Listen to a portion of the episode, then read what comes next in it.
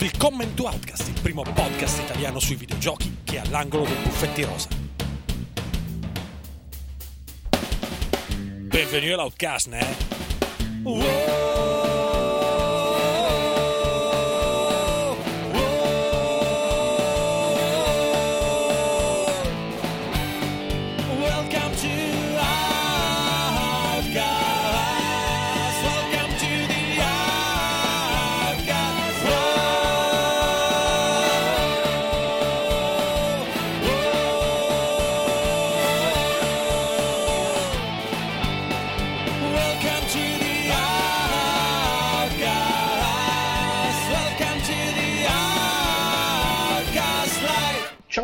tutti e benvenuti all'Outcast Magazine 34. Io sono il solito Andrea Maderna e con me oggi ci sono Alessandro De Luca, Ciao.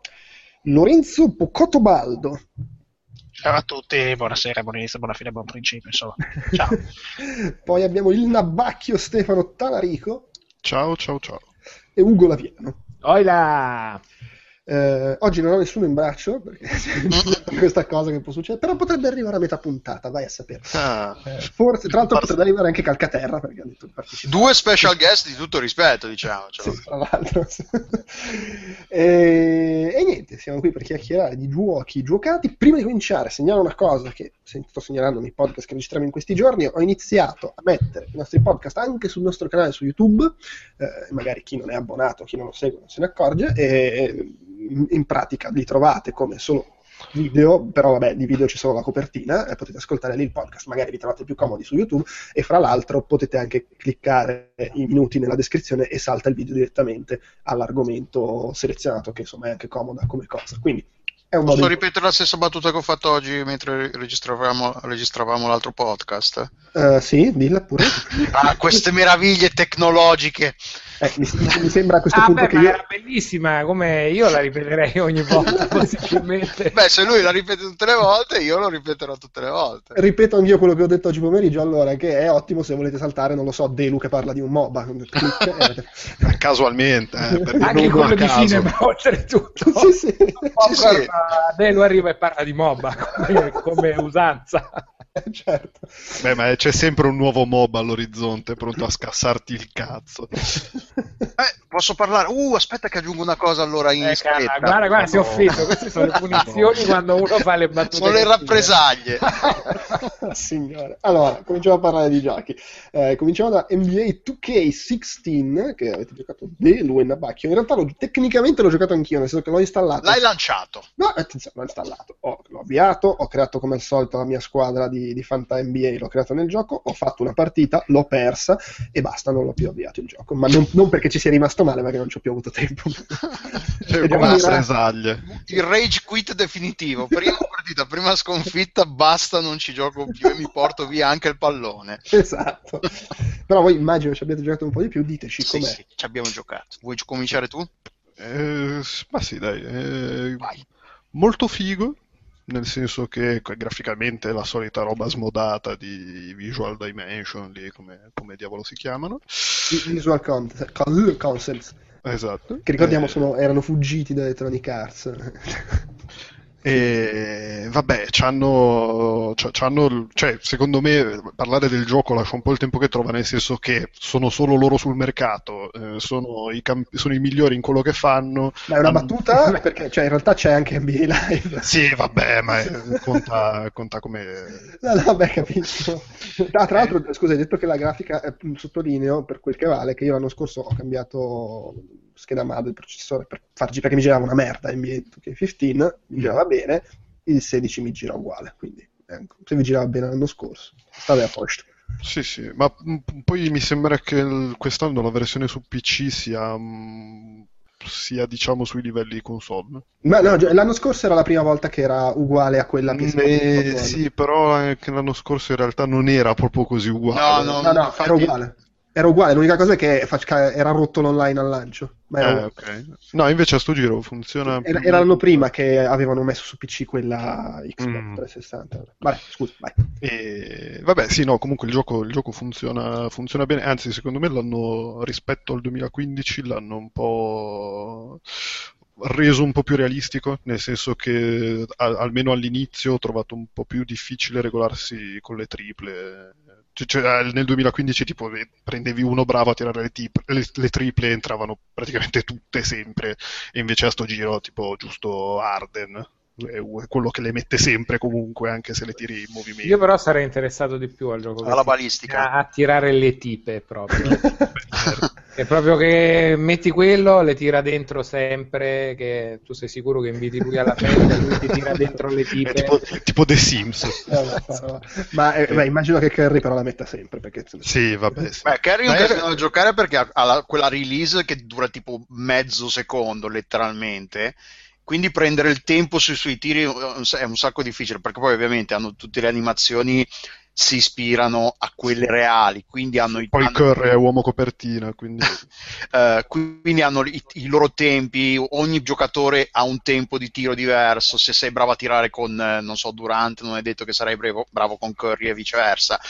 Quindi, eh, cioè, io quando giocavo, ho fatto una partita con il Golden State, Curry penso di, aver, eh, di essere stato da 3 tipo 1 su 8000 perché non riusciva a prendere il tempo al tiro. va è anche, detto, va anche detto che, che un'altra cosa che hanno migliorato un filino proprio poco poco rispetto all'anno scorso è che senti la differenza tra le, tutti i tipi di giochi de- de- de- di tutte le squadre, cioè ogni squadra ha il suo gioco anche nel videogame, quindi ti devi adeguare abbastanza per fare quel tipo di gioco, o, o, cioè, o lo fai dal lato te- tattico con, con gli schemi o se no ti adegui. Eh, tipo io sono un falloso bastardo e con Cleveland più o meno mi ci trovo. Eh, se, mi metti in mano, se mi metti in mano Golden State non so fare un cazzo. Giochi- quindi giochi, giochi monogiocatore con Matthew della, de- della Vedova. Esatto, sì. Eh, pie- Prendi piede, a solo ma- il, comma- il controllo solo di lui, fai un sì, monogiocatore. sì, pie- piede a martello su tutti e via.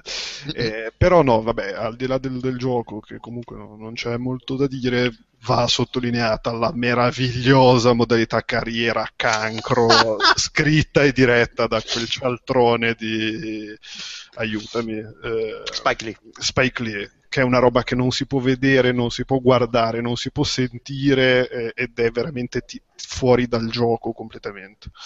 Praticamente eh, sì, è, è- una, vorrebbe raccontare la storia di questo ragazzo che è un fenomeno, freak lo chiamano, frequency, short for, eh, che è abbreviazione di frequency, che praticamente è un fenomeno alle, alle superiori, all'high school, e ti, fa, ti simula, tra virgolette, l'ultimo anno di college, scusate, di college, di high school, di scuola superiore, e quindi ci, che ti fa fare? Quattro partite ti fa fare. No, ti fa- te ne fa fare due su- nelle superiori, poi ti fa Solo scegliere il due di college. superiori? Sì, ti Ah, fa scegliere sì, il college e te ne fa superiori. fare quattro di college. E poi ti fa fare il- l'anno da rookie e ti fa fare tipo otto partite e comunque non, cioè, che comunque è la scusa che non avevano l'anno scorso per non farti vincere il Rookie of the Year. Perché ogni anno c'è questa cosa che tu fai la carriera, ma comunque non puoi mai vincere il Rookie of the Year. E quest'anno come scusa avevano questa magnifica storia scritta e diretta da Spike Lee che è una merda. Ma no, ma a Ma parte dai essere, fuoco a una pizzeria a un certo punto? no, ma a parte essere una No, merda, no, però, tu, però tu, è, È tutti un monologo guardando dentro la telecamera? Perché Sì. insomma. Se la prende con tutte le etnie che non sono quelle di colore? Esatto, sì, sì. no, ma la cosa C'è il vero Gabibbo? No, scusate, perché si parla di college, se non c'è il vero Gabibbo come in furia. No, Comunque no. questa cosa mi sembra un momento what the fuck molto E forte. soprattutto Io non ne lui- sapevo niente, mi sembra splendido. E soprattutto lui è dei freak anche sotto. dice, allora, la, la cosa delle docce, eh, non lo so. No, perché. beh, sostanzi- no, sostanzialmente è eh, He Got Game brutto con l'aggravante che tu puoi personalizzare il tuo personaggio. Ah, quindi è chi non come- salta bianco è. Ho capito. Smettila. Come tutti gli anni tu ti puoi Chi non fare il salta bianco è personaggio- molto meglio di He Got Game. ti puoi fare il personaggio come ti pare, cioè tipo tu puoi fare bianco, eccetera, eccetera, però sarai comunque l- in una famiglia di neri di, di- di Harlem, di dove cazzo stanno, cresciuto nel ghetto. Adottato. con- ma no, ma tra Sì, l'altro sì, non puoi cioè, neanche dire ti hanno adottato, no, perché hai una sorella gemella. Sì, nera. non ti puoi neanche giocare il fatto, vabbè, sono, mi hanno adottato, vai a Ma c'è del pollo fritto. Ma no, aspetta. È una cazzata perché appunto vuole simulare questa storia. Ti fa fare due partite alla high school, effettivamente lì sei un fenomeno, sei più alto di tutti.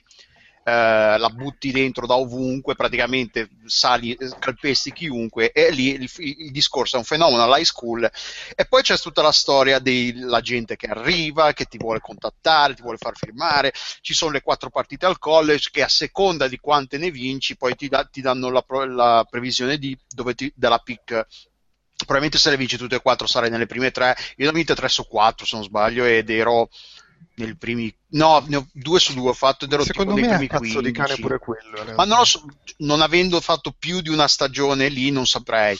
E poi c'è alla fine c'è questa cosa che ti, ti fanno il, il, il, climax narrativo che ti dice ma perché poi fai un anno al college dice sarà quello che uscirà dopo un anno di college andrà direttamente nella NBA e tu dici mi farà scegliere non mi farà scegliere ti, no. cioè, ti costruisce questa tensione e poi no salti e finisci che l'anno dopo sei nella NBA cioè comunque c'è il, il, il draft Il e poi c'è la NBA. E poi c'è il primo anno nella NBA sono otto partite, di cui otto partite con, con squadre un pochino importanti. di tipo- mi ricordo che ti fa fare Cleveland, quindi ah, prima partita contro LeBron, poi ti fa fare la partita contro Golden State, e poi non mi ricordo chi altro. Che Eh, Fatemi cazzo. capire un attimo perché io veramente sono a secco di queste cose. Cioè, quando voi dite modalità così scritta da. È la modalità carriera, Eh, praticamente tu ti Sì, no, ma quando è- quanto c'è di prodotto apposta, tipo uno sfondo, una casa, una roba, un- del tempo di gioco non passato sul campo, ma Beh, eh, tanto, il, tanto. È il primo tipo- anno non tanto, perché comunque tutta la parte che ti- vi stiamo raccontando della storia è, è interattiva solo quando giochi. Tutto il resto è una cutscene, Eh, letteralmente. è un filmatone. È un filmatone. poi finisci, cioè tu metti le mani al pad quando sei sul campo. Esatto, Sì, sì, sì, perché poi nel- nel- nelle- negli episodi precedenti c'era anche questa cosa delle interazioni, con, delle interazioni e quindi potevi rispondere, c'erano i giocatori, le interviste, potevi rispondere e quello costruiva la, il- la personalità del tuo personaggio e il- il- del tuo giocatore e il suo personaggio pubblico, quindi magari ris- davi le risposte di merda e incominciavi a, a sviluppare questa, la personalità Ed di lo un- un stronzetto. Sì, alla fine sì, pot- potevi eh. fare, è un, è un- è un fenomeno però una faccia di merda. Mentre adesso sei il personaggio scritto da Spike Lee. Sì, Eh, alla fine sì. A metà, scusate, sì. su- Lo su questo io vorrei, vorrei farvi riflettere su una cosa. L'anno in cui l'hanno affidato a LeBron James, io LeBron James me lo immagino gasatissimo. Oh, figata! Posso decidere cosa mettere in un nuovo NBA 2K, decido la musica, le, le scarpe, il marchio. Oh, troppo figo! Ah, che bella! Dopodiché si chiamano Spike Lee, oh senti, ti stacchiamo l'assegno, tu metti il nome, scrivi due cazzate, sì sì, faccio la regia delle scene, certo, ah, pff, boh, fall- falli parlare, ma che me ne fotta Ma poi sì, perché poi alla fine quando finisci la, la modalità, perché poi non- non cap- non- io non lo sapevo bene quanto tutta questa cosa diretto da Spike Lee, fi- praticamente finito poi la prima- il primo anno di NBA, conti- comincia la nuova modalità carriera normale con tutte le novità che sono, ce ne sono un sacco, un sacco divertenti, un sacco belle, alla fine la modalità carriera è bella. Sì. Eh, Sì, l'hanno fatta, e l'hanno fatta anche molto meglio rispetto all'anno scorso, nel senso che dà molto più peso alla regular season. La regular season. Sì, ma poi io continuo ad avere dei problemi che secondo me bara, che comunque ti, ti fa il, il tuo tiro, il, la il- i, le- i parametri di tiro del tuo giocatore sono peggio di, effetti- di quello che effettivamente sarebbero. Tra l'altro, guardando online c'è gente che dice: com- se volete comprare dei- delle animazioni di tiro di alcuni giocatori, comprate queste perché le altre sono una merda. Eh, Le altre non sono, ce ne sono 8, 5, 8, 9 animazioni che sono affidabili, le altre sono tutte brutte. ok. Dici, ah, mi compro quella di Kobe Bryant. No, per dire, quella di Vabbè, Kobe minchia, vabbè, ma quest'anno non puoi, però. Comunque ricordiamo che il computer bara è, è- è la scusa di chi non sa giocare e di Alessandro Martini. Ah, Ma no, ciao, il Alex. problema è che quando Cioè, giochi. chi non sa giocare. No, fatemi finire un attimo. Quando ci giochi, quando giochi con i giocatori eh, con le partite normali e hai comunque, non è che sono tutti fenomeni, non è che ti capita di avere. A volte ti capita di avere il tiro che sei libero, lo fai.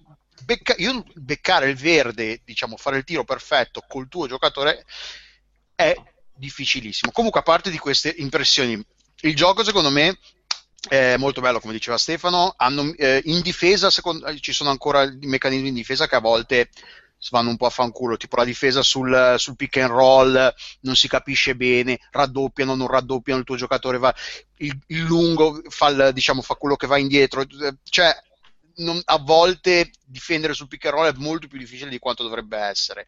Eh, hanno aggiunto un sacco di animazioni, quindi ci sono, hanno aggiunto cose che puoi fare nel gioco, poi tipo puoi fare il, il, il giocatore che ti viene vicino e gli dai la palla in mano, tipo e lui se ne continua a fare il movimento e quindi il blocco sul, il tuo marcatore si blocca sul, sul lungo che ti dà la palla in mano.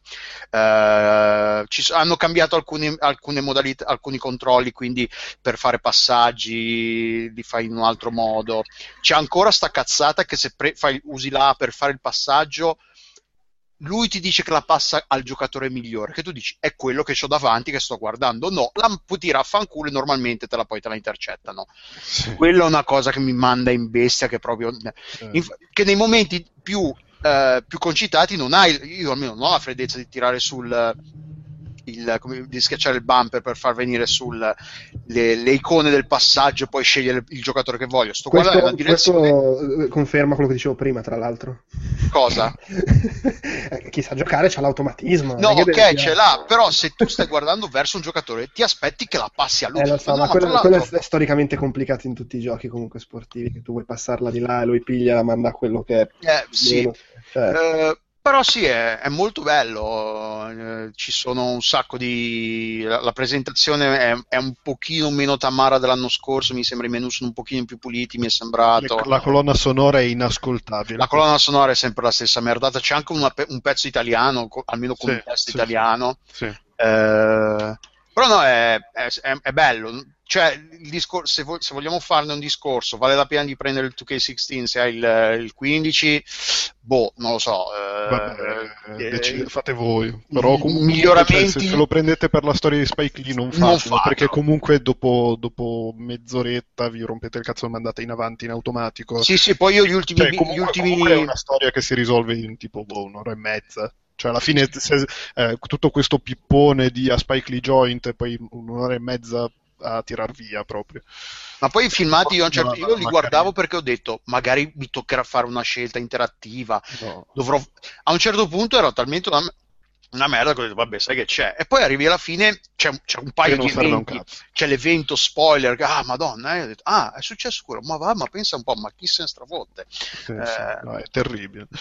Però sì, il gioco è però sì, ma Poi poi, vabbè, una marea funzio- di- dura un'ora e mezzo e poi la regola- comincia la regular season della, della modalità carriera normale, standard. sì, sì. Eh, che ci sono un sacco di novità.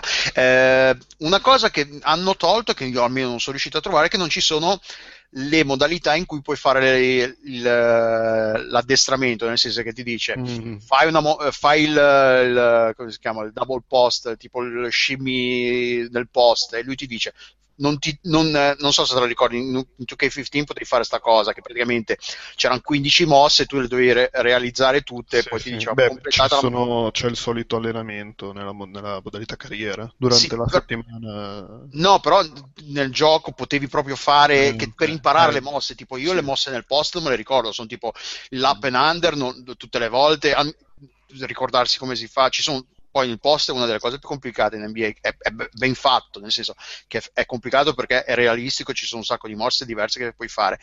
Però non c'è una modalità che ti dice, ti passa la palla e ti dice per fare questa cosa fai questa cosa qua. O apri il manuale e te lo guardi, Sì, però no, hanno tolto questa modalità interattiva di, eh, de- di, eh, allenamento che era molto comoda, secondo me veniva bene. Almeno io non l'ho trovato, non so se tu l'hai trovato. No, no, io non ci ho fatto caso, ma mi sembra, mi sembra di aver sentito gente che se, ne lamentava. Ah, ok. Però sì, è, è sempre fi- è figo. Meglio, da- su PC ha sempre i bug storici, tipo che nella modalità carriera Che salta Sì. la- sì, il, il- commento salta. salta il commento, forse l'hanno ri- eh, risolto adesso. Comunque, eh, nella modalità carriera, sempre tu sei in panchina, entri, interruzione di gioco, entri, alla prima interruzione di gioco chiamano sempre il timeout. Sempre. Sì.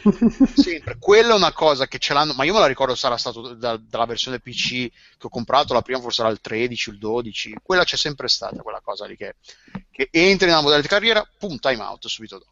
Vabbè, ovvio. E qui io chiamo un timeout. Sì, sì, vabbè, comunque Sì, sì. no, bravo, anche perché voglio dire, il gioco è uscito a settembre, siamo a dicembre. Beh, ma ci vuole Chi tempo avrà per, giocato? per- No, per vabbè, ma chi parlare ci a avrà dovere giocato? di un, di un gioco sportivo, non le recensioni di fretta, bisogna giocarli Sì, a fondo. insomma, la, la modalità storia è praticamente la versione brutta della modalità storia del wrestling, fondamentalmente. Meno divertente, con meno cose da fare, con meno No, dialoghi. no, no, no, no, ma appena finisce, no, no, appena finisce la feature di quest'anno è, è Sì, bello, no, perché è come l'anno scorso. No, parlavo È per più bello dell'anno no, Cioè, più parlavo bello della, parlavo della romanzata di Spike Lee. Diciamo Sì, che è un miracolo a Sant'Anna per parlare di sì, tra l'altro c'è Eh, ma una se guarda che secondo, però. secondo me i God Game non è che sia questo capolavoro. Ma cioè, infatti io sono d'accordo. Ma Eh, no, c'è, c'è- c'è- c'è una differenza col, col- col wrestling, che nel wrestling stanno simulando una roba che comunque è una buffonata già È, di na- è narrativo di suo il wrestling. Sì, no, Sì, ma è poi c'è, è, è- è una pacchianata già di suo, le storie del ma- wrestling. Qua stai cercando di simulare una roba che nella realtà magari sono anche storie serie di gente vera e Sì, infatti. stai trasformando in una puttanata. E Comunque, a- la, la campagna marketing l'hanno menata così, voglio dire, parliamo di 2K, non è che parliamo ormai, eh, do- cioè dopo le, le simpatiche corbellerie fatte con Evolve e compagnia cantante, è lecito aspettarsi il peggio da loro. Non che il gioco sia brutto, anzi. no, no, beh, cioè, Io, io- io sono lontano da, da, quei- da quel parquet da NBA 2K1 per Dreamcast, per dire. Porca troia. Tipo qua- qua- qua- quindi 14, no, 14 anni, beh sì, 14 Sì, versioni. roba 15. 15. Bene, e, e non ne 15 sento la mancanza. facciamo, poi Ma come non sento la mancanza né, de- né dei gorilla di FIFA né dei, dei suini di PES, ecco, cioè, lontano da me. Ok. Eh, Andiamo avanti. Cambiamo completamente genere eh, con Ugo e Nabaccio che ci, ci parlano di questo The Beginner's Guide che è il nuovo gioco di quelli di The Stanley Parable. No, di Che io ho comprato ma non ho ancora giocato. Stanley Perché. Stanley Parable comunque erano in due. St- Sì, eh, quello bravo. Quello è quello capelli- che ha scritto... coi No, ricciolotti? l'altro. L'altro, no, ok. l'altro. Ah, quello, quello che non vorrei uccidere ogni volta che lo vedo. ok. Esattamente. Quello i riccioli veramente gli schiaffi. Comunque, Sì. Eh, Non li ho mai visti di persona, quindi non ho idea. Però quello cosa vorrei dire su subito. Twitter. Io, io li ho visti sono alla, alla GDC dove avevano il, il, il feud, eh, tipo wrestling, con quelli di Gone Home. Si lanciavano le frecciatine, hanno vinto entrambi un premio. E, eh, noi siamo in gioco, eh, siete le merde. Buono. Prego. Allora, la prima cosa da dire, secondo me, è se per caso qualcuno amato a The parte che, Stanley scusa- Parable è interessato a giocarlo, saltate, skippate. Perché No, più che, più che altro la prima cosa da dire sarebbe il titolo del gioco, secondo The me. Beginner's Guide. L'ho detto. Ah, ah, scusa. Quindi la seconda cosa da dire, dopo che già va detto il titolo del gioco un tot di minuti fa, è se siete interessati a giocarli, vi è piaciuto The Stanley Parable, pensate di giocarlo, vi interessano i giochi narrativi o con un approccio un po' particolare alle cose, non volete sorprese o discorsi su quello che succede in questa esperienza, skippate perché buona parte dell'esperienza sta nel, nel sentirla e viverla. Ah, sì, sì, sì, arrivateci eh. vergini, assolutamente. Tra l'altro Arrivate, si- meno se ne sa, più è interessante. Tra l'altro, se ci state ascoltando su YouTube, potete cliccare sul minuto del prossimo argomento. Esattamente. E che faccio? Parto io, Nabacchio? Parti Sì, sì, te? comincia tu perché io ho sempre difficoltà a parlarne, dico, a parlare di queste cose in generale, ma anche nella vita delle cose de- di tutti i giorni in realtà. Ho difficoltà proprio a parlare. Hai difficoltà a parlare, per questo sei ospite fisso di tutti i podcast. perché ti, ai- ti aiuta a superare questa difficoltà. E quindi proprio Beh, sono migliorato molto, io ti comunque. spingerei a parlare. No, no, è è No. proprio difficile parlare perché po- poi non vorrei neanche spoilerare troppo, quindi tu setta, il, setta l'asticella e poi... Ah, beh, io una volta che faccio l'avviso all'inizio, poi non me ne frega veramente un cazzo. eh. De- nel Ah, senso vabbè. che Scusate, vado a ma, parlare di ma penso smettete del cominciate a parlare del gioco. Ma è un po' questo il bello di The Beginner's Guide. Guarda com'è meta questa situazione. Perché The Beginner's Guide è qualcuno che parla in maniera vera o fittizia o meno, è una guida audio e in cui tu giochi, è un commento audio ai supposti giochi di un amico del narratore. Esatto. E il narratore, È un- il è narratore una è, proprio l'autore, è l'autore di Stanley Parable Sì. e racconta una serie di giochi di questo suo amico. con- Ma è vera questa cosa? Non è vera? Cioè, in realtà Eh. è molto performance art, secondo Esa- me. Ed è proprio questo il bello. questa cosa, perché il, perché il gioco dura un'ora e mezza in cui tu vai avanti in eh, dei corridoi fatti in, eh, in Source Engine eh, in cui non devi fare un cazzo se non ascoltare No, vabbè, vabbè, per, per tenerla sul vago. Eh, in cui tu devi sostanzialmente arrivare alla fine e ascoltare eh, Davy Reden che ti racconta i lavori di questo suo amico. E il fatto che arrivi alla fine e hai il cervello sparso sulla scrivania perché non hai capito se, se, se cioè, non, non, sai, non sai devi, devi, devi, decifrare quello che è successo. Sì, ma è molto da come la vivi. A me è venuto molto in mente il film, quello con... Uh... Oddio, fe... I'm, no, I'm, not here, là, quello... Mm, okay. eh, cioè quel fatto di... E, e, allora, eh, viene presentato, come viene presentato? Cioè senza giudizio il narratore ti fa giocare quelli che sono le opere in senso cronologico di questo suo amico che non voleva, che le faceva giocare soltanto a lui. Sì. E questi sono dei microgiochi o dei giochi fatti con il source estremamente minimal inizialmente nel loro modo di presentarsi, ma che tendono ad avere un concetto. È come se fosse la narrazione di un altro che ti racconta: Guarda, questo mio amico ha fatto queste cose qua, è molto timido, ha delle difficoltà nel parlarne. E, però ci tengo invece io a raccontarvi questo percorso e ve lo faccio vivere giocandole una dopo l'altra e raccontandovi come le ho viste io e cosa secondo me rappresentano. E quindi si nasce da cose estremamente basiche, tipo il tipo che modda una cosina base, vuole fare uno sparatutto ma non ci mette l'arma, e allora inizi a farti delle domande. Poi diventa una cosa di concetto in cui magari vai in, indietro perché vuole raccontarti che nel tempo ti guardi, non ti guardi alle spalle, tutte cose un po' concettose che diventano sempre un po' più una guida, una mostra d'arte contemporanea, metti conto e che pian piano svela anche il rapporto tra queste due persone e la difficoltà a relazionarsi e in quanto creatore a presentare la tua opera al pubblico. Esatto. Quindi a cinque livelli di meta e, di esatto. e alla fine tu ti chiedi, appunto, ti puoi chiedere se è vero quello che sta raccontando. Ti chiedi dove sta la verità. Ha fatto tutto lui, non ha fatto tutto lui, questo amico esiste, non esiste. È relativamente importante, però la narrativa che ti porta a fare questo viaggio abbastanza lineare e relativamente interattivo è, è, interessante perché poi tu stesso giocatore, mentre lui ti narra e ti fa, ti fai delle domande e dici ma è veramente giusto fare questa cosa? Cioè, sì. Visto che un altro che presenta senza autorizzazione in teoria l'opera dell'altro, sì. ci sono tutti discorsi di quel tipo. Se questo tipo di roba vi sembra interessante, secondo me merita un sacco è meno geniale, istantaneo e brillantissimo come era The Stanley Parable, eh, ma però, però guarda, estremamente interessante secondo me. Io, io, l'ho finito e, e, pensavo che mi avesse fatto cagare. Onestamente. Ah, no, no, a me è proprio piaciuto. Eh, no, ma sì, cioè, nel senso che eh, sono arrivato alla fine e ho detto, ok, non, non, l'ho capito minimamente. Cioè, non l'ho capito nel, nel, nel senso di devo ancora uh, realizzare t- tutte le cose che ho visto.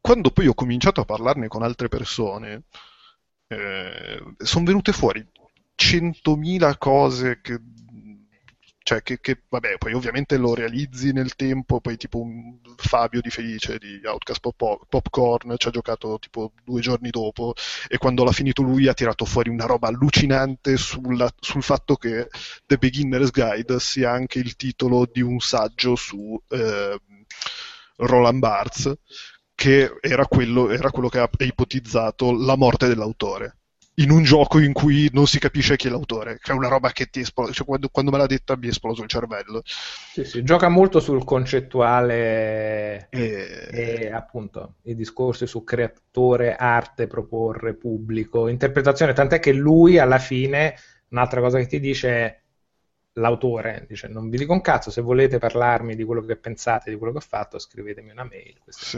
e, e, infatti io prima di scrivere perché poi pensa il degenero di dover scrivere una recensione di un gioco che parla della percezione dell'opera di un creatore. È molto cioè, stimolante, invece eh, che fa no, Call of Duty 50.000.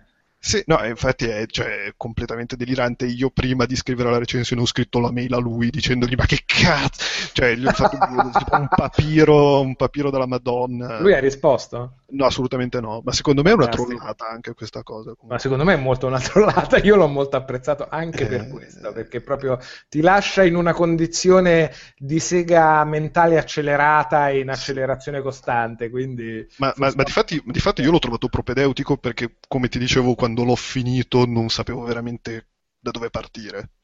Cioè, scrivendo a lui ho, ho tirato giù tutte le idee, tutto, cioè ho, ho cominciato a metabolizzare e poi ti dico, parlandone anche con altre persone, leggendo vagamente su internet eh, le recensioni e quant'altro, eh, mi, mi sono, sono riuscito a tirare giù un'idea più o meno sensata, posto che comunque nella recensione che, che ho scritto non, non ho fatto grandi spoiler. E Eh, qual è la tua idea più o meno sensata? Sul- su- sulla situazione. No, eh, non- il problema è che non- seriamente non ce l'ho. Nel senso che, no, nel senso che è scritto, cioè per come è scritto e per come è proposto, o è talmente vero da essere assurdo, o è talmente assurdo da essere vero.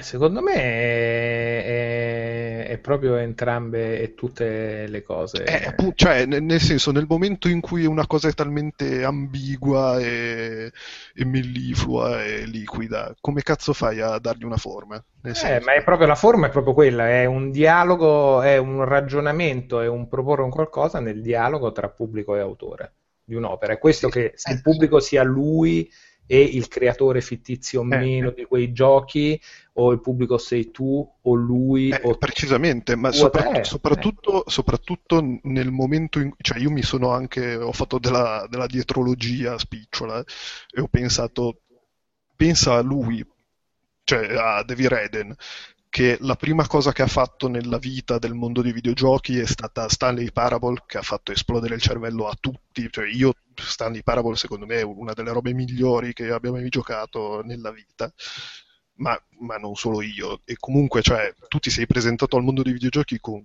quella roba lì che è fenomenale e, e- e arrivi nel momento in cui devi fare il seguito. Cioè, e- il fatto il che il secondo gioco disco è sempre più è- difficile nella vita di un, artis- di un artista. Esattamente, quindi cioè, io ho ipotizzato il fatto che tutti i vari corridoi fatti in Source potessero essere tutti i suoi tentativi non riusciti e, e tipo lui ha avuto il blocco dello scrittore fino a quando non ha pensato all'idea geniale di Beh, Fare sai il che c'è, che potre- sai- esattamente, sai che c'è, che mi, mi faccio l'invenzione del secolo a livello della trama, unisco tutti sti corridoi che non hanno un senso apparente, glielo do e svolto con un'altra roba scritta da 10. Che, che secondo me però il senso, cioè una, la coerenza di un unico autore dietro a tutto quello che ti viene presentato, in realtà c'è, cioè, è bello anche perché il percorso e l'eventuale schizofrenia o difficoltà nel relazionarsi che monta col procedere dei vari prototipi che ti mostra, in realtà c'è tutta e si vede che sia lui o un altro, io sono molto convinto che sia lui e basta, ma Sì. Eh, ma difatti, difatti la, cioè, la- la teoria che sia lui è anche avvallata dal fatto che in mezzo c'è il capitolo della stampa. Sì, ma C'è, soprattutto c'è il capitolo di, di- di- di- della gente con le aspettative nei suoi Sì. confronti o comunque nei confronti di questo suo amico che, che ha paura di relazionarsi col mondo esterno.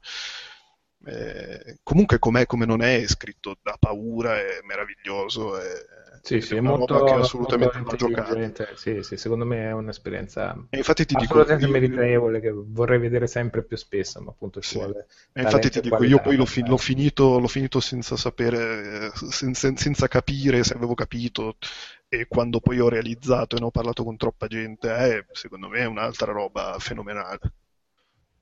Sì, sì, Eh, magari, magari è meno, magari è meno mi esplode il cervello come era, come era The Stanley Parable, ma comunque è una roba fantastica. Beh, questo è, è- è più, tra virgolette, da un certo punto di vista art- artistoide e appunto molto un discorso su pubblico e autore. The Stanley Parable, secondo me, nella sua pulizia estrema, diceva qualcosa di estremamente forte proprio sul medium videogioco.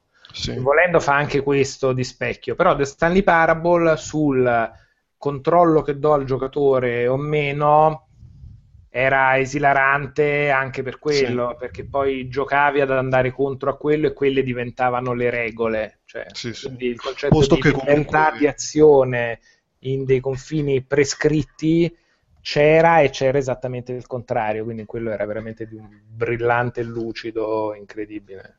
Posto che comunque anche i momenti in cui parlava di umanità, The Stanley Parable era una roba tipo da pugno nello stomaco, niente male. Sì, sì, sì. Vabbè. Vabbè, direi che Va bene. abbiamo finito. Ok. Ah, tu ti Eh, sei subito tutto? Così senza sì. filtro? No, che pensavo che no- fosse rimasto tipo Delu che, che non ha ascoltato. Ah, vabbè, cosa dovevo andarmene? Eh, no, no, Lo vabbè, ascoltavo io- distrattamente. Cioè, adesso, se mi chiedete cosa avete detto fino qua, vi saprò citare qualche parola. Guarda. Io ho fissato il vuoto. Anche perché, anche perché no- non prendetevela con me, ma a me i walking simulator fanno tutti cagare. Eh, Ah, vabbè, questo ma perché sei arido dentro. Ma tra l'altro, secondo me, se giri bene in The Stanley Parable, lo trovi Pocoto che fissa il vuoto. Sì. No, più che altro po- poco- no, po- più che altro perché per le- delle, delle riflessioni, cioè, se devo, se, se- se devo filo, cioè, se devo filosofeggiare, preferisco leggermi un trattato di filosofia a questo punto. Cioè, Eh, però questo è veramente. Guarda che questa è una cosa, secondo me, un po' che butta fango sul medio videogioco. Cioè, pensare che questa roba sia per forza soltanto altro e che non si possa parlare di filosofia o di rapporti complessi attraverso il videogioco è proprio diminutivo nei confronti del mezzo. Ma guarda, se se ne può, se- se ne può parlare ma pure vuoi. bene. Il problema è che io ho bisogno di, un- Ecco. di un'interattiva- di un'interattività maggiore rispetto che premere un tasto in avanti o comunque... Ma eh, lo capisco benissimo, però allo stesso tempo, visto che sono cose che parlano anche del videogioco, cioè, e visto che immagino che tu non odi i film o i libri, non lo so questo. non- ma Però- non, non- vedo perché Eh. dovrei odiarli. No, il discorso di, Esatto. il Quindi discorso di base... privarsi di una cosa semplicemente perché in quanto videogioco dovrebbe essere altro. Vabbè, oh, però uno può non, non, No, ma cioè, no, ma infatti chiedo, non giocare in una certa maniera, No, uno eh, magari non tollera, eh, che ne so, i film western. Cioè. È chiaro, ma È- infatti è- voglio è capire. questione, è questione, che- è questione che dire che so, eh, piacciono le avventure Telltale. Io vengo da- dal primo episodio di The Walking Dead gratuito e lì mi sono convinto che non ne giocherò più una. Perché per me non, non- non è un giocare che si confa con me ai miei gusti. Tutto qui. Poi, in- nello specifico dei Walking Simulator, ho Gnome fermo nella to-do list da, dalla non è mai quindi potrei cominciare con un altro tipo di walking simulator con un determinato tipo di contesto e da lì non escludo nulla a priori però in, in sé pensando a quali sono i miei gusti ritengo che difficilmente mi troverò sulla medesima lunghezza d'onda No, no, ma è legittimissimo, eh, mica dico il contrario. Ehm, quindi avete qualcosa da dire su Destiny, il re dei cornuti? Madonna. Mhm. non so. allora io- Ovvio, tantissimo, c'è tantissima Guarda, balistica scusa, da, scusa, da- scusa, scusa, da prima, analizzare. prima che cominciate vorrei solo dire una cosa statistica, niente male, ovvero un anno fa ci interrogavamo sulla possibile durata nel tempo di Destiny, un anno fa lo facevamo in- nell'episodio 29 di Outcast Magazine e un anno dopo siamo ancora qui a parlare di Destiny, quindi abbiamo perso tutti. Beh, non mi ricordo io cosa, avevo- cosa avevamo detto. Allora, c'è da, detto che un, un anno fa Abbiamo perso, non abbiamo de- mica avevamo detto, sicuramente non ci No, no, abbiamo perso tutti l'umanità. Magari Delu è stato onesto e ha detto io ce l'avrò in vena ogni quattro mesi. No, no, Beh, no, no, detto che io un anno fa non vi ascoltavo e mi facevo i cazzi miei mentre parlavate di Destiny e adesso accadrà lo stesso, quindi per me non so se parlerei di sconfitta nel mio caso, io continuo a farmi gli affari miei. No, no, ma proprio il medium videogioco ha perso. Poi, poi abbiamo anche aggiunto su YouTube, quindi si può cliccare per saltare, cazzo. Sapete, il, Comunque. fa- il fatto che sia entrato Calcaterra in questo momento lo farà Ah, andare. voleva povera parlare anche lui di. Si lega bene a cliccare per saltare. Sì. Eh, Destiny, The Taken King, che in italiano è il, il re dei corrotti. Il re dei cornetti.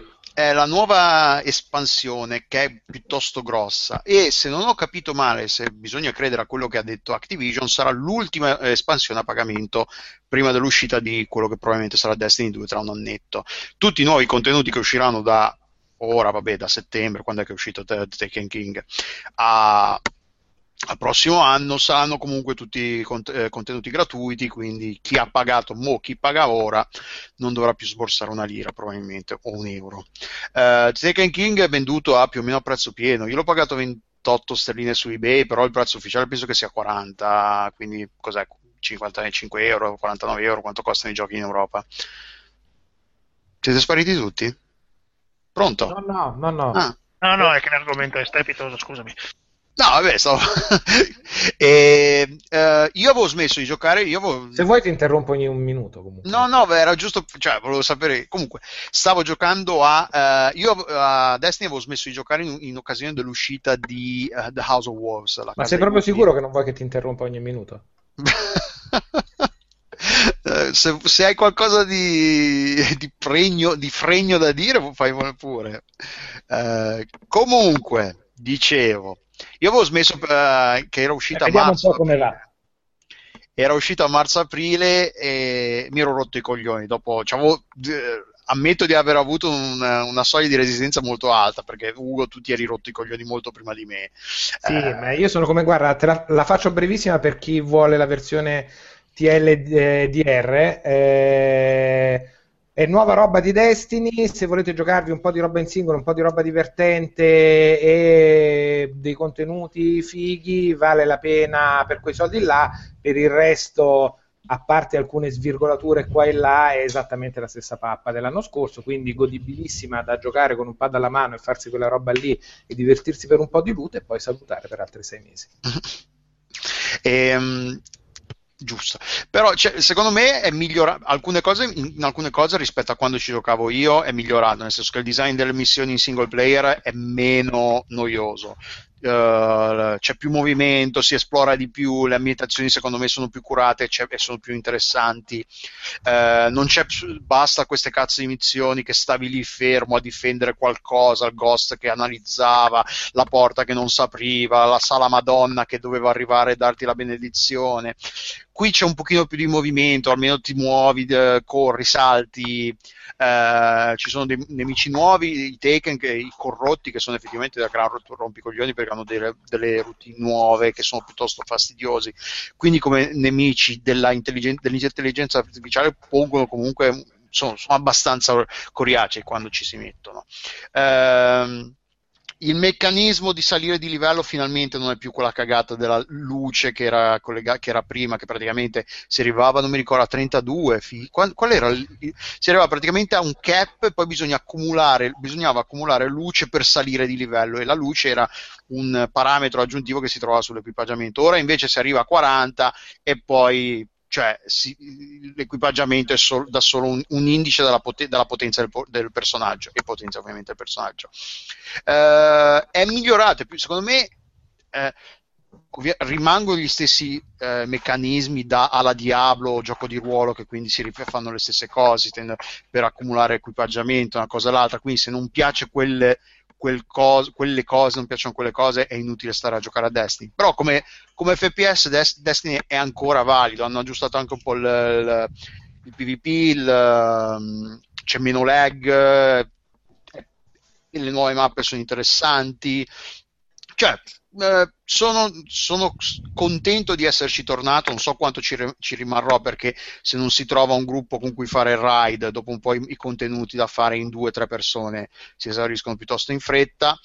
E... Però no, tutto sommato sono contento di esserci tornato. Non so quando, quando fini- eh, se continuerò a giocarci per tanto, però per ora mi ci sto divertendo. E ci sto- no, non, l'ho preso, non l'ho preso al lancio, tra l'altro, io l'ho preso un mesetto dopo, forse ci sto giocando Sì, da 3-4 sì. L'ho settimane. preso dopo tre settimane io che ero uscito e quando sei arrivato te avevo praticamente finito.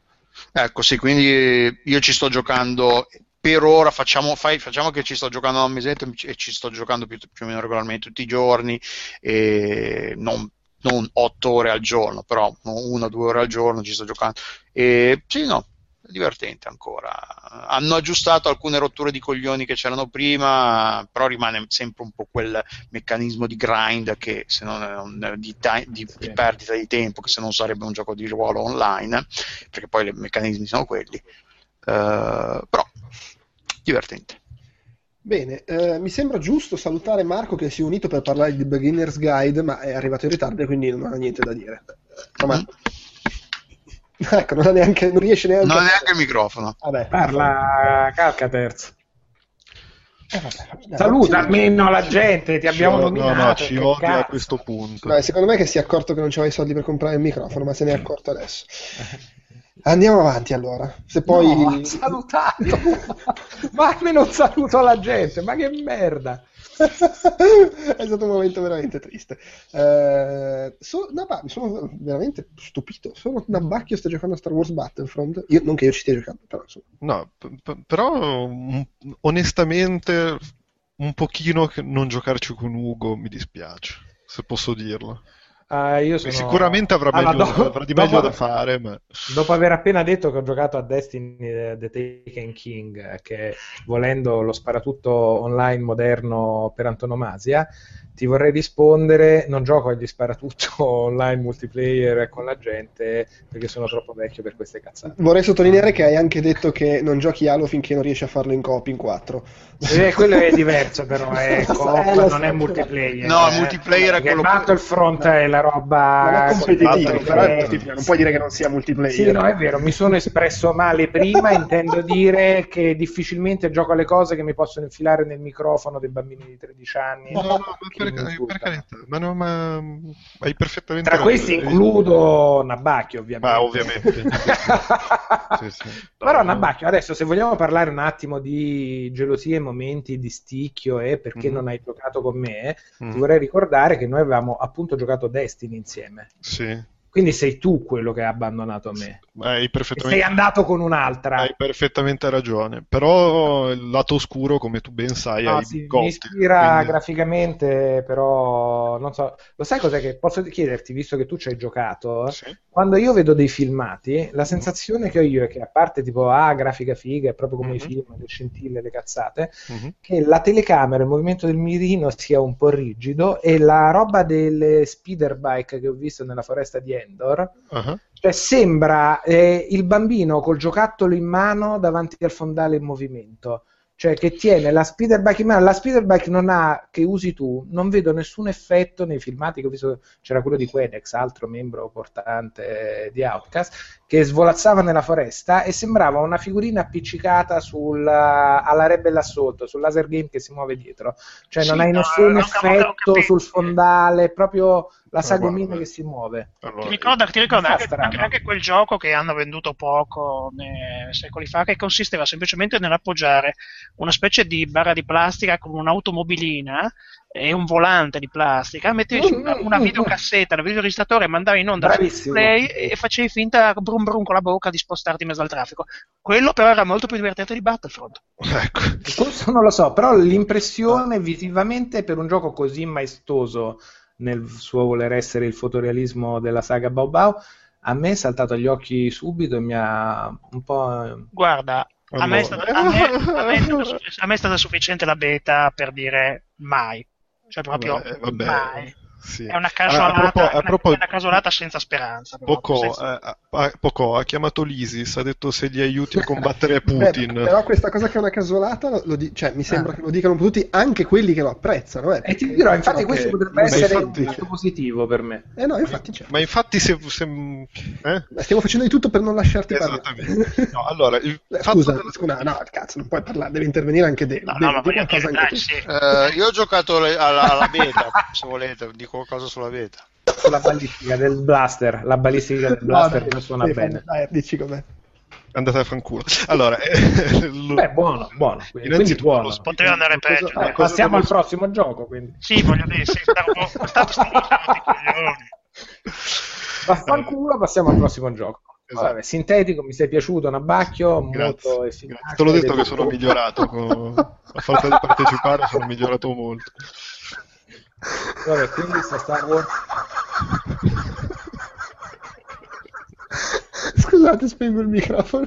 No, no, ma lascialo, acceso e interrompilo con le tue risate, voglio dire. È, è sicur- sicuramente più divertente di Battlefront. No, io non ho capito come sto Battlefront, però No, ma pensate, pensate alla gente che legge nella scaletta che Battlefront dura 4 ore di argomento, in realtà siamo noi che cazzeggiamo. È, No, È argomento, è argomento. Guarda che se la gente segue, secondo me si è fatta un po' un'idea. Sì, hanno, hanno già capito che fa cagare. Eh, No, Adesso allora, ma rispondo per punti, o quantomeno ci provo.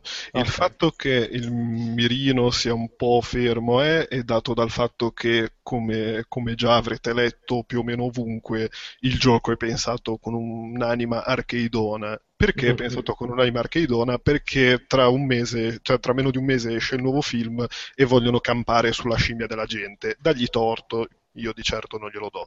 Vabbè, mi Eh, sembra che qualsiasi roba uscita con scritto sopra Star Wars da 30 anni a questa parte faccia Esattamente. Eh, quindi, nel senso, secondo me, ma secondo me poi ah, per- in realtà funziona anche il fatto che sia arcadeone e, e- e i blaster non abbiano troppo rinculo e quant'altro.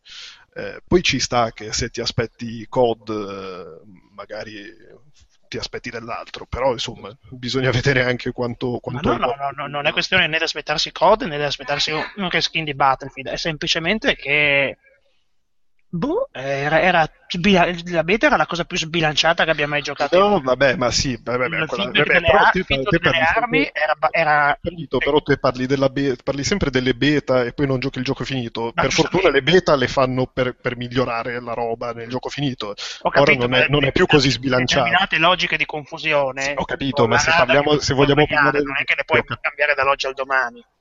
Ma ho capito, ma se, se proble- cioè, le beta fatte su una roba multiplayer per, per sistemare i problemi di bilanciamento, grazie al cazzo che la beta era sbilanciata, nel gioco finito poi funziona. Eh, eh, comunque, eh, ho perso il filo. Vabbè, comunque sì. La, Mirino strano. Sì, eh, Mirino no, vabbè, strano e, e Physical Arcade. eh, eh, sì, no, la fisica arcade funziona perché poi comunque i blaster hanno una fisica che vai a sapere che fisica hanno in realtà. Eh, però funzionano. Il fatto del- dello speeder che sembra una roba tipo la sigla di una pallottola spuntata è vero, però eh, gioca sul fatto che A, sulla luna di Endor non capisci un cazzo, nel senso che la- le mappe sono, sono disegnate molto bene, ma sono anche talmente fatte bene a livello di vegetazione, caratteristiche, cose, eh, che ti ci perdi dentro. E quindi hai, hai anche i pochi punti di riferimento visivi che hai mh, tendono a, disorientarti comunque. E, e in realtà sì, magari tecnicamente non è fa- cioè tecnicamente a livello di, Sembrano proprio scollate, secondo me non è solo una questione, anzi è proprio collegandoli visualmente, secondo me che riesce ad ancorarle. però, però, però Cioè, non vedevo effetti di scia di fumo sollevato, hai capito? È, è Eh, quello che guarda, sotto, sotto quel punto di vista lì lo speeder, lo speeder ha la grossa fortuna che se lo trovi hai veramente culo, nel senso che è proprio introvabile. Io, io in 10 ore l'avrò usato 10 secondi a dir tanto. Eh, sia perché è un po' inguidabile, sia un po' perché tendono ad ammazzarti perché map- l'unica mappa in cui è presente lo speeder è 40 contro 40 e c'è veramente il laser che ti spara addosso di continuo. Eh, in compenso tutti gli altri mezzi che puoi usare sono fatti veramente bene, integrati perfettamente negli ambienti e qua- quando si muovono, sia che li vedi da- dalla visuale in prima persona, sia che li vedi da fuori, sono fenomenali. Eh, tipo banalmente il, il camminatore AT&T sempre sulla luna di Endor è una roba che mamma mia, cioè hai veramente le lacrime, lo vedi passarti di fianco, co- lui lascia le zampate sull'acqua, tutto, tutto- tutta l'acqua che si solleva, è proprio una roba fenomenale. E il gioco è, diver- cioè, il gioco è divertente alla fine, poi comunque, se- visto che anche di quello dovrebbe interessarci. Eh no, infatti quello che vorrei capire è la sensazione di controllo sul- su quello che fai, che poi Archedone va benissimo per dire la- l'argomento esattamente precedente, non per tornarci per forza, però se c'è una cosa che, che Destiny fa in maniera veramente sopraffina e tarata al millimetro e movimento e sparo e sensazione di sparare con armi poi del cazzo che ovviamente non hanno la balistica di Sì, sì, no, che vai a sapere che balistica hanno. il cazzo, però il feeling in mano quando impugni una roba, un fucile di primo non è, e, e i tempi di reazione tuoi di controllo su quella roba e di salto e di movimento sono estremi. Immagino che legarsi a una cosa come Guerre Stellari che invece ha un immaginario un attimo più fissato possa essere magari più difficile. Mm. Però mi chiedo, ecco, il gameplay cicciosità alla mano com'è? Perché Eh, io non ho proprio neanche provato la beta, ho solo sì. visto. Eh, guarda, non- è, ovviamente non ha una sensazione di fisicità smaccata, nel senso io mi ricordo da Destiny averci giocato, effettivamente vabbè, il gameplay di, di, eh, di Bungie è una roba fenomenale. eh, questo non ha quella fisicità smaccata che aveva giusto Destiny o comunque anche Halo. Però, boh, cioè, ripeto, secondo me funziona, pur non essendo caratteristico o memorabile.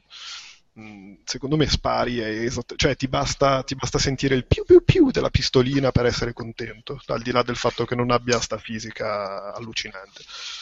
Ma Eh, sì, parlando con, eh, con, eh, come si chiama? Teo, Teocrazia. Teocrazia, Stefano, noi abbiamo giocato solo alla beta, lui ci sta giocando, io ho giocato solo alla beta, la prima impressione che avevamo avuto era proprio questa cosa che, cioè, entri in questa cosa che con tutti i suoni che sono così familiari che ti bagni, è un po' come quando siamo andati al Secret Cinema, che esatto. hai questo impatto, cazzo, Star Wars e un po' ti dimentichi di tutto quello che è del resto. Sì, sì, Eh, ma infatti, questo- infatti gioca tantissimo sul, sul discorso ci, son- ci sono dentro, lo sto Cioè, facendo. l'overload di Star Wars e quindi vai un po' in, eh, in- non capisci più una sega.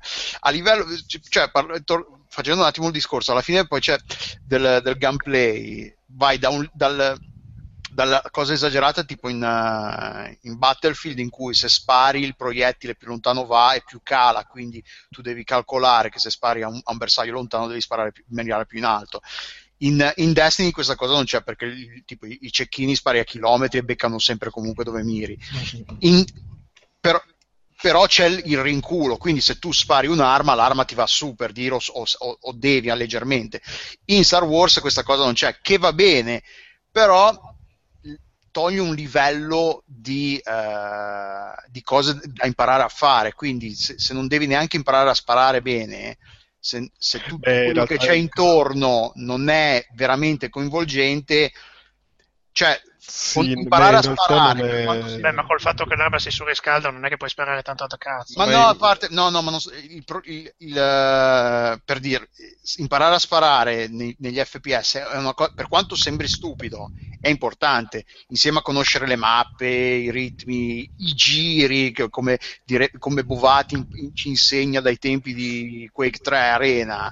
Sapere dove essere al, al momento giusto è importante quanto saper, sapere sparare al nemico.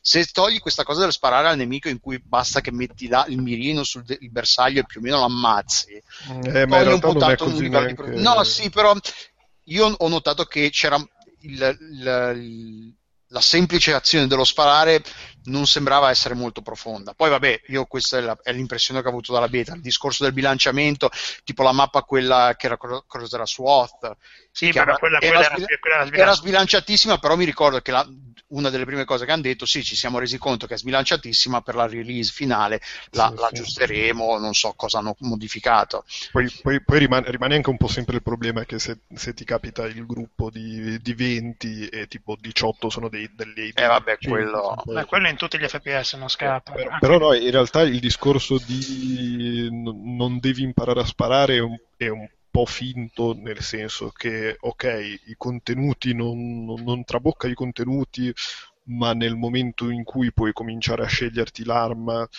un pochino devi, devi cominciare a ragionare su- sulla, divers- sulla diversa cadenza di fuoco, su- sulla diversa potenza dei colpi. Quindi non, cioè è, è arcade ma non è facile in senso assoluto, non so come dire, non è, Mm, non, non è profondissimo ma, ma comunque... No, no, non dico che sia, che sia sempre, però cioè, è molto più facile. Immagino che si- l'impressione che ho, che ho avuto è che sia più semplice imparare Sì, sì, a, a ma- sparare ma- bene cioè- in Star Wars che in un, in un Sì, battle. sì, vabbè, ma quello è netto, cioè quello ripeto, è netto nel momento in cui sto facendo il gioco su licenza della roba che tra un mese esce il film Sì, sì. e farà, e farà, cioè devo venderlo a più gente possibile perché soprattutto ho pianificato un gioco con tipo 4 mappe a modalità e ok che ci sono 12 modalità, ma comunque sono 4 mappe a modalità. Poi si nota la differenza E- tra le varie armi, si nota o no? Sì, sì. Sì, Sì, quello, sì, quello eh, non è una cosa che non ci ho fatto molto caso. Se ogni Eh, ma arma nella, avesse- nella be- nella beta non c'era, non c'era praticamente un cazzo da cambiare. No, Qua cioè, in- qua invece- tre. tre o quattro blaster. o qualcosa Sì, vabbè, ma erano quasi tutti uguali. Qua Eh, invece sì. hanno, hanno- hanno- hanno messo anche tipo dei fucili di precisione verso, verso il 20 livello 25, mi sembra. o- Che arrivavi al 5 nella beta, se non ricordo. Eh, sì, qua io, io adesso sono al 21 e ho sbloccato la penultima arma che è una sorta di fucile di precisione, Mm. che è un, è un mezzo fucile normale, mezzo di precisione, perché c'è il mirin, vabbè, sa il cazzo. Mhm. Comunque sì, ce ne sono. Cioè, per me sono è diversi. uno di quei giochi che quanto è venduto a prezzo pieno, quindi 60 Sì. euro quel che è, Sì, non è un gioco che, che vale il prezzo pieno. Eh no, N- cioè no, nel senso, Cioè, in, di- realtà, in realtà sì, perché la cosa, la cosa bizzarra che ci ho trovato io in eh, 10 ore è che pensavo onestamente che mi sarei annoiato prima, Mhm. perché io sono un ascimmiato di Star Wars. Ma e- guarda, qua sei veramente tra gente eh, che fa- no, no, però voglio dire, sono un ascimmiato e, e sapevo che il gioco aveva dei problemi. Nonostante questo l'ho preso perché comunque volevo vedere, ho comunque della gente con cui ci gioco, quindi ogni volta che ci gioco sono comunque in, in chat con della gente, mi diverto, cazzeggiamo, esatto, e cioè è comunque più, bene o male è sempre pieno, c'è sempre almeno uno che gioca con te ed è sempre pieno, i server sono sempre pieni. E- Però la cosa che non mi aspettavo è che comunque, ok, ci sono 12 modalità di cui non sono tutte riuscitissime, in 10 ore non le ho neanche provate tutte perché alcune so che mi faranno cagare, tipo quelle con gli eroi in cui puoi usare solo gli eroi oppure sei tu eroe contro della gente normale. C'è per- la modalità in cui puoi usare solo Boba Fett. Beh, sì, sì, sì. Cioè, cioè, le modalità con gli eroi sono, sono quelle in cui tu puoi scegliere quale eroe usare. E per eroe ovviamente si intende sia i personaggi famosi dei film, tra cui c'è anche Boba Fett. E- però per dire in 10-13 ore quello che è, alcune modalità non le ho giocate e tutte le modalità hanno un massimo di 4 mappe per adesso, perché è un gioco palesemente pensato per venderti il DLC che adesso costa 50 euro e non mi Madonna, sembra esattamente un, prezzo, un prezzo amichevole. Tra l'altro oggi... Però, però comunque non, non- cioè, continui a giocarci volentieri. Cioè, eh, non- tutte le partite riescono a essere completamente diverse l'una dall'altra. Eh, c'è talmente tanta gente, talmente tanta inerzia dalla partita che cambia da un momento all'altro. Eh, ti succedono un sacco di cose. Tu- cioè, proprio riesci a essere vario pur avendo poco, pur lavorando con poco a livello di, di mappe, ambientazioni, personaggi, eh, situazioni, eh, riesci a essere sempre vario e sempre piacevole da giocare, sia che vinci sia che perdi. Ed è una roba che onestamente non mi aspettavo. Me E stai giocando su che piattaforma per curiosità? su- Purtroppo sto giocando su PS4 perché è quella dove c'è più gente. Ok, perché, Perché, perché fosse stato per me l'avrei comprato su PC visto che mi gira da paura. eh. Mm. Però. Sì, su Beh, PC gira, di- gira molto bene perché vabbè, Frostbite, quindi è molto Gira, gira più o meno, gira bene su- anche su Sì. configurazione. Ah, e tra parentesi, sì, rispetto, rispetto alla beta è anche migliorato molto, perché io la beta su PS4 mi ricordo che c'era Luke Skywalker esagonale praticamente, invece adesso è... È ottagonale. No, invece adesso è figo, è proprio, È un è dodecahedro. proprio bello. Xbox One c'ha qualche problema, mi è perso di rallentamento. gira 720, gira 720 se non sbaglio. Povera invece su Microsoft, PS4 non gira è- 900. Poi Ah, vabbè, purtroppo, purtroppo ha, ha anche un sacco di glitch. eh, e- Ma in realtà sai che io ci ho giocato, cioè, ci- se- seriamente, ci ho giocato 10 Bravo. ore, ci ho giocato più di 10 ore e non, non mi è mai capitato niente di drammatico. Beh, ci ho- sono milioni di persone che ci hanno giocato anche più di te, magari. Vabbè, Ho sì, ho- ho visto-. No, ho però vabbè, visto per dire, una per casistica, fare- piuttosto, casistica Esatto. piuttosto clamorosa. Spero, spero Sì. per chi ci sta giocando che ci mettano una faccia più presto perché determinati, determinati glitch che falsano anche l'andamento delle partite stesse sono veramente clamorosi e mi chiedo come gli siano sfuggiti a controllo qualità. Eh, perché Eh, non vai, hai fatto, va- perché vale tu hai giocato che- solo la beta e non gli hai fatto un report completo. poco Ma fa. non gli Ma vale fatto quello che stavo dicendo un attimo fa, cioè nel senso Nabu non li ha notati in 10 ore, 100 tester, 200 tester, quelli che giocano la beta magari non trovano queste cose, poi all'improvviso ci sono milioni di persone che giocano centinaia Ah, di infatti, ore infatti. e escono, cioè è sempre così con i giochi online alla fine. Poi mi auguro, ribadisco che Electronic Arts gli dia una frustata il più possibile. Beh, il, problema, sì, il problema è che co- con DICE è sempre un vai a sapere, perché DICE con, Battle- con Battlefield, con Battlefield 4 ha fatto una situazione che è stata veramente vergognosa e l'ha trascinata avanti per mesi. E la gente era inferocita. Eh vabbè. Ma visto che ti vedo caldo, cioè, mm, Stefano, hai finito con Battlefront? O Sì, abbastanza. Comunque, Ok. Spero che velo- uno non abbia velocissimamente a me, cioè a me girano i coglioni perché io a Battlefront ci vorrei giocare. Alla fine, eh, cioè essendo Star Wars, sono in pieno hype eh, da, da Force Awakens e tutto il resto. Però, cioè no, 60 euro, quel che è, no. Che poi non è Perché di comunque il tuo animo genovese è più forte. No, no, ma se- cioè, io di soldi, figurati, quattro a tutti i soldi ne buttiamo, chi più chi ne meno, non è una questione, è proprio, cioè alla fine il dire che non, dire che non vale i soldi è una questione talmente personale che non puoi di, eh, io, io sto dicendo che non ce la faccio a spendere un prezzo pieno per quella cosa lì, per quello No, che ho no, letto, no, eh, no, so- sì, però no. mi girano i coglioni perché ci vorrei giocare, però magari prima o poi lo prenderò. eh. Beh, ma, eh, prendilo, fai, fai qualche trade strana. Ma cale- calerà prima o poi. Cioè non... Eh, Delio, Sta- nel sta caso vendendo- avvisa sta che vendendo magari ci Lo prendiamo insieme. Ma io adesso ho una pila di robe Ma tali. pure che io, oggi stavo rischiando. vedrò la luce. Ci sono pure gli, sono cominciati pure gli sconti su Steam, quindi figurati. Cioè, quelli, eh, quelli mi toccano relativamente, quello che mi toccano sono i giochi che ho già comprato e che devo ancora giocare. Nel velo pensiero diciamo che Battlefront si posiziona nella stessa linea di Chivalry o, o di, o di giochi a- affini, ecco. Medieval Warfare, tanto per intenderci, cioè esperienze multiplayer che sì, a un, a un prezzo contenuto le compreresti anche anche, ma apprezzandole anche nei loro limiti, ma che a prezzo intero ci guardi bene dal farlo perché c'è- ci sono altre priorità.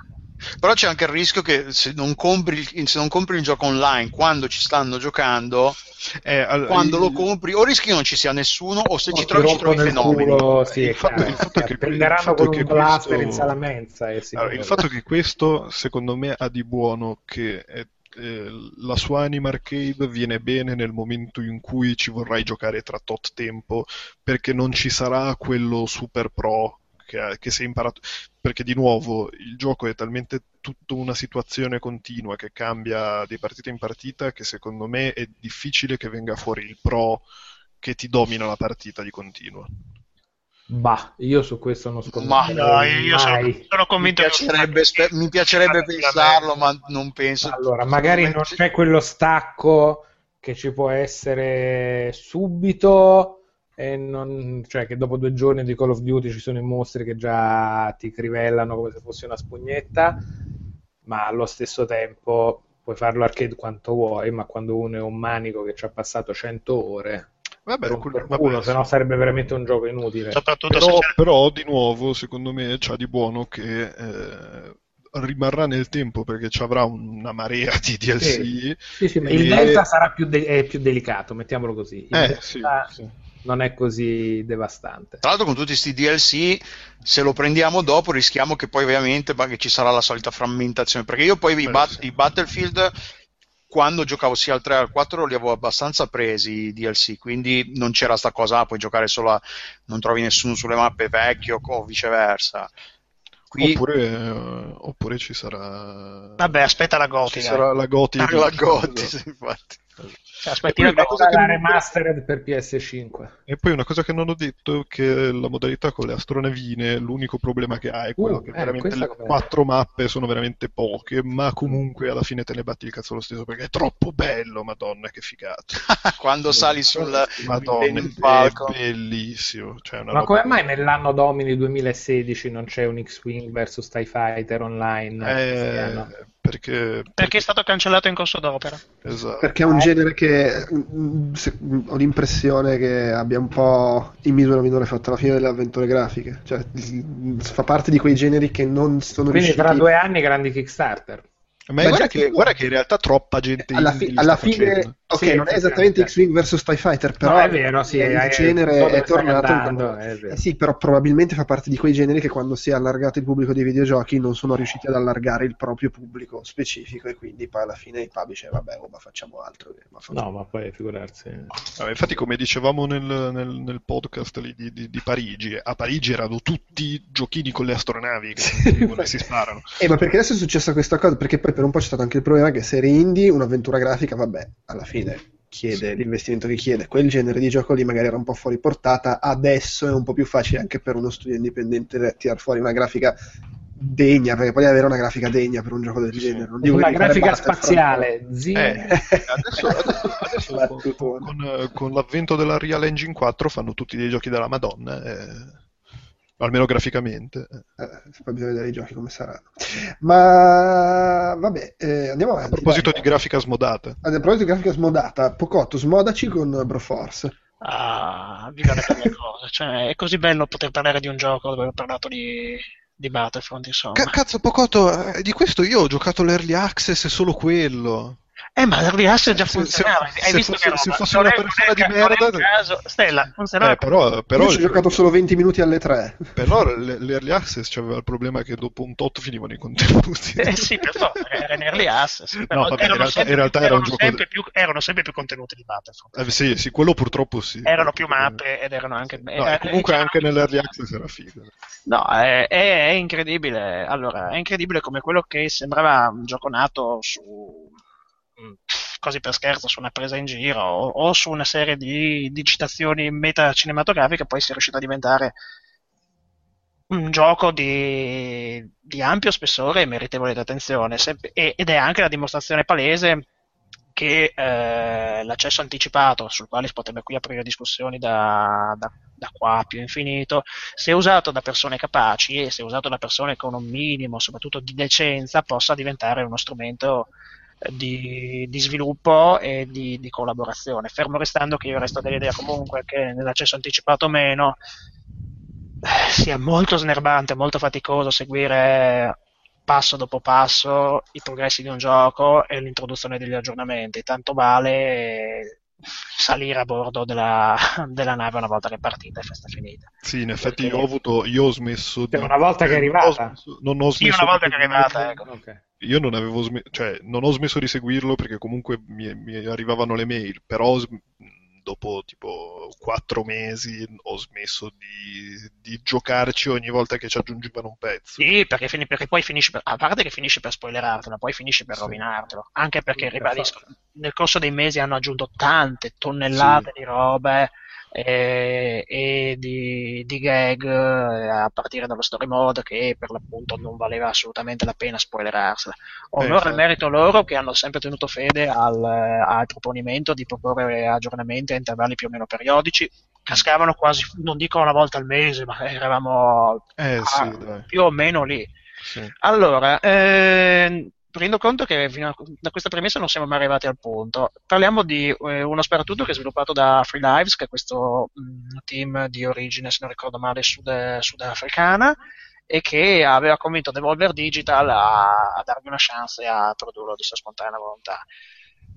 Scelta saggia quella da parte di Devolver Digital che gli ha dato fiducia, gli ha dato ulteriori mezzi quelli dell'accesso anticipato e che ne ha, ne ha curato la pubblicazione la campagna marketing, contribuendo quindi a dare risalto a questo gioco che parte oggi su PC e dovrebbe arrivare nell'arco del 2016 anche su PlayStation 4 dove comunque poi suonaracci medi diranno ah il solito indie gne, gne, gne, gnu, gnu, gnu, e non se lo fileranno di pezza poveri stolti ora eh, mm, è eh, visto eh, assolutamente eh, alla lontana sembra eh, il gioco più hipster che ci sia perché ha un- un'impostazione grafica di un certo tipo, con i suoi meravigliosi pixellini, con eh, i continui richiami alle cinematografie di genere, eh, con eh, le mille gag e riferimenti metaculturali pre- piazzati veramente dappertutto.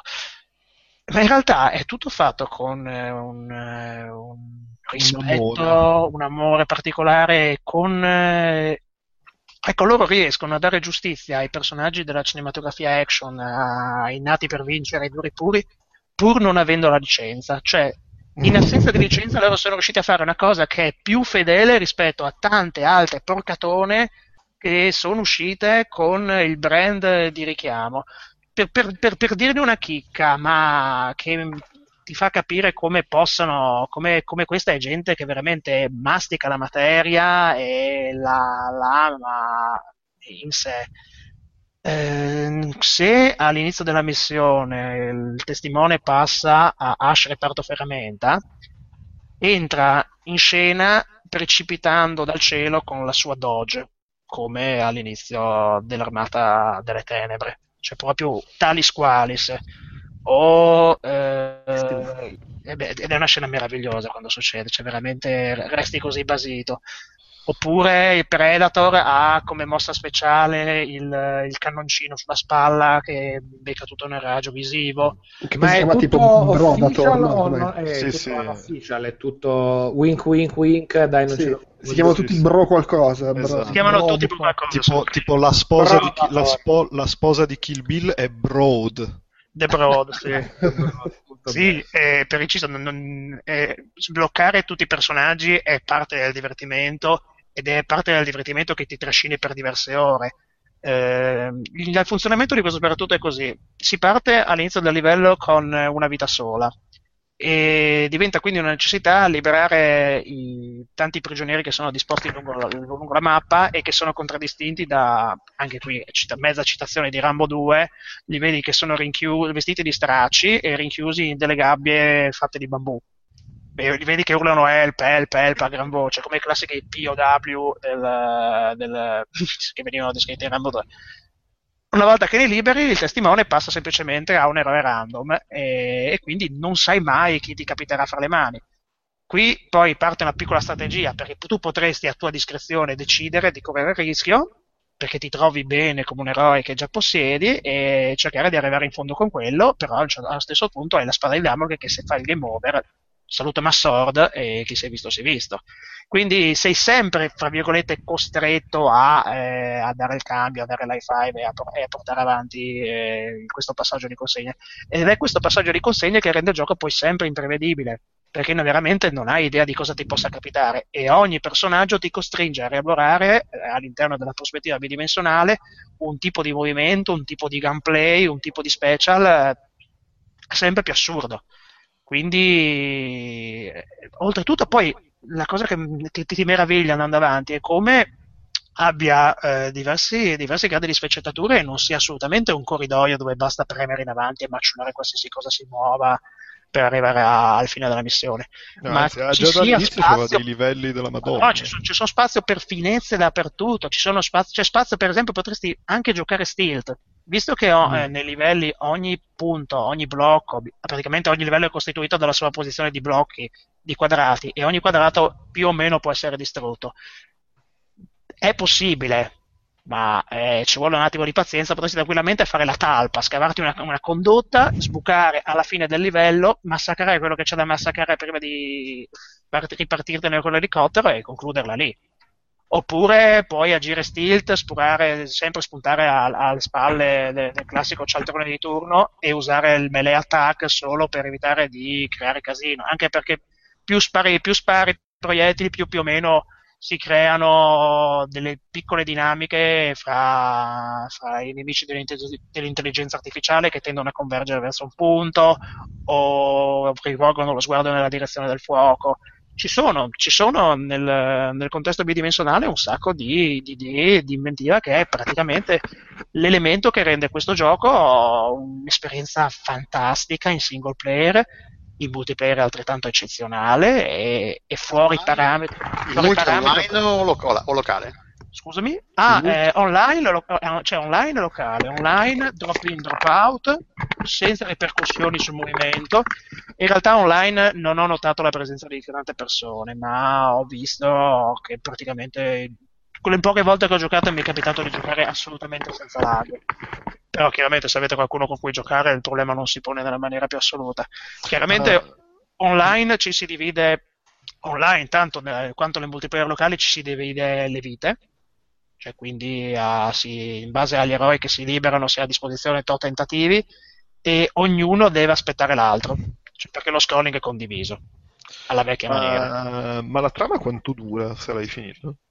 Uh, io allora fa- l'ho finito al normal e adesso eh, io so- era un totale di 10 ho fatto un totale di 10 ore di gioco. Sono arrivato alla fine dell'easy- de- della modalità normal e poi l'ho ricominciato all'hard. All'hard è ancora più cinico perché alza l'asticella della difficoltà un po' più in alto. Beh, sì, comunque non, bo- cioè, i boss, era... per esempio, i boss li devi fare con una vita extra o non di più Mm. e diventano tutti quanti molto più reattivi. Il gioco è veramente fantastico, sia il normal. L'hard è leggermente frustrante, ma non troppo. Quel Sì, tipo di anche perché non è, non è proprio facile, cioè, nel senso è, è fattibile ma non è facilissimo. Neanche al normal. Al normal, andando avanti, ci sono un paio di passaggi che ti fanno un po' storcere il naso.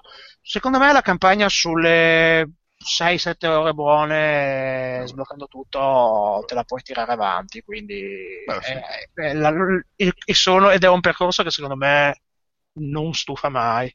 Eh no, Oltretutto, infa- poi- no, ma infatti c'era sempre, anche nella, nell'early access c'era un- una buona varietà di... Oltretutto poi col nuovo aggiornamento hanno aggiunto anche un paio di livelli nuovi che no, però non ho avuto modo di esplorare e l'ultimo aggiornamento è dedicato a, è, è Christopher Lambert centrico. Esatto, sì. eh, Brolander e Highlander e Bra- Bryden o Bra- Boraiden non me lo ricordo più che è praticamente Raiden di Mortal Kombat che ha il tuffo uguale come il meraviglioso Indito Nitro Avanti che ha Raiden in Mortal Kombat e suppongo faccia anche il meraviglioso Ajuju Ballet come ha sempre pronunciato il dio del tuono e lancia fulmini saete ed è qualcosa di solo a vederlo divertentissimo.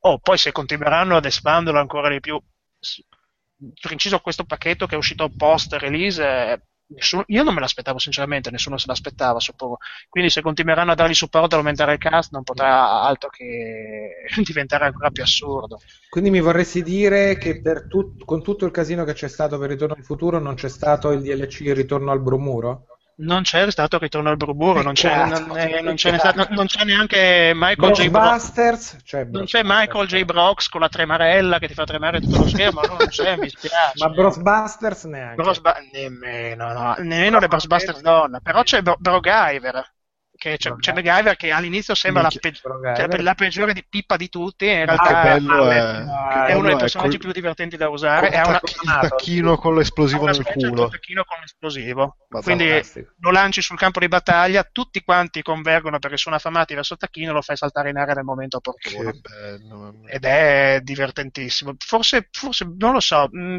pa- qualche io, i personaggi sono più o meno tutti divertenti da usare.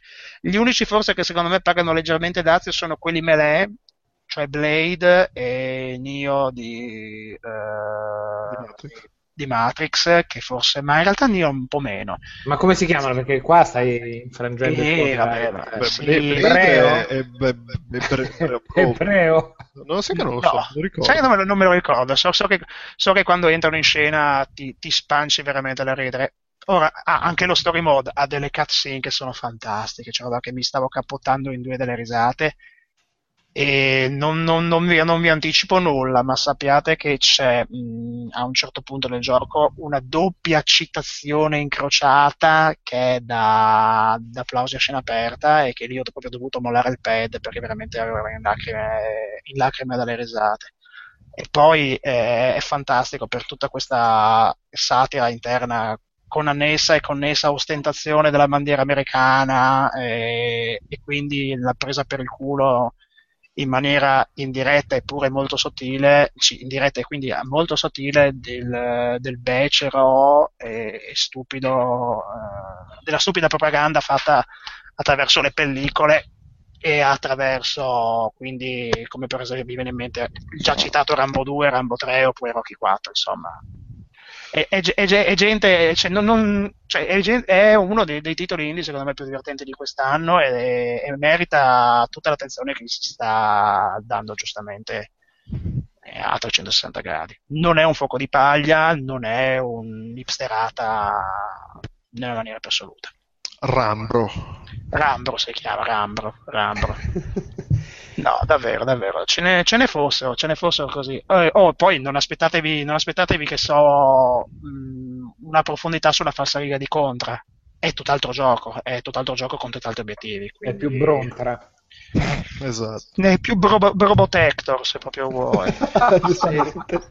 Sì, Giustamente. giustamente, giustamente perché da noi ricordiamo c'è, c'è sempre stato il censurone folle e vabbè, Konami prendeva così. Brobotector è bellissimo.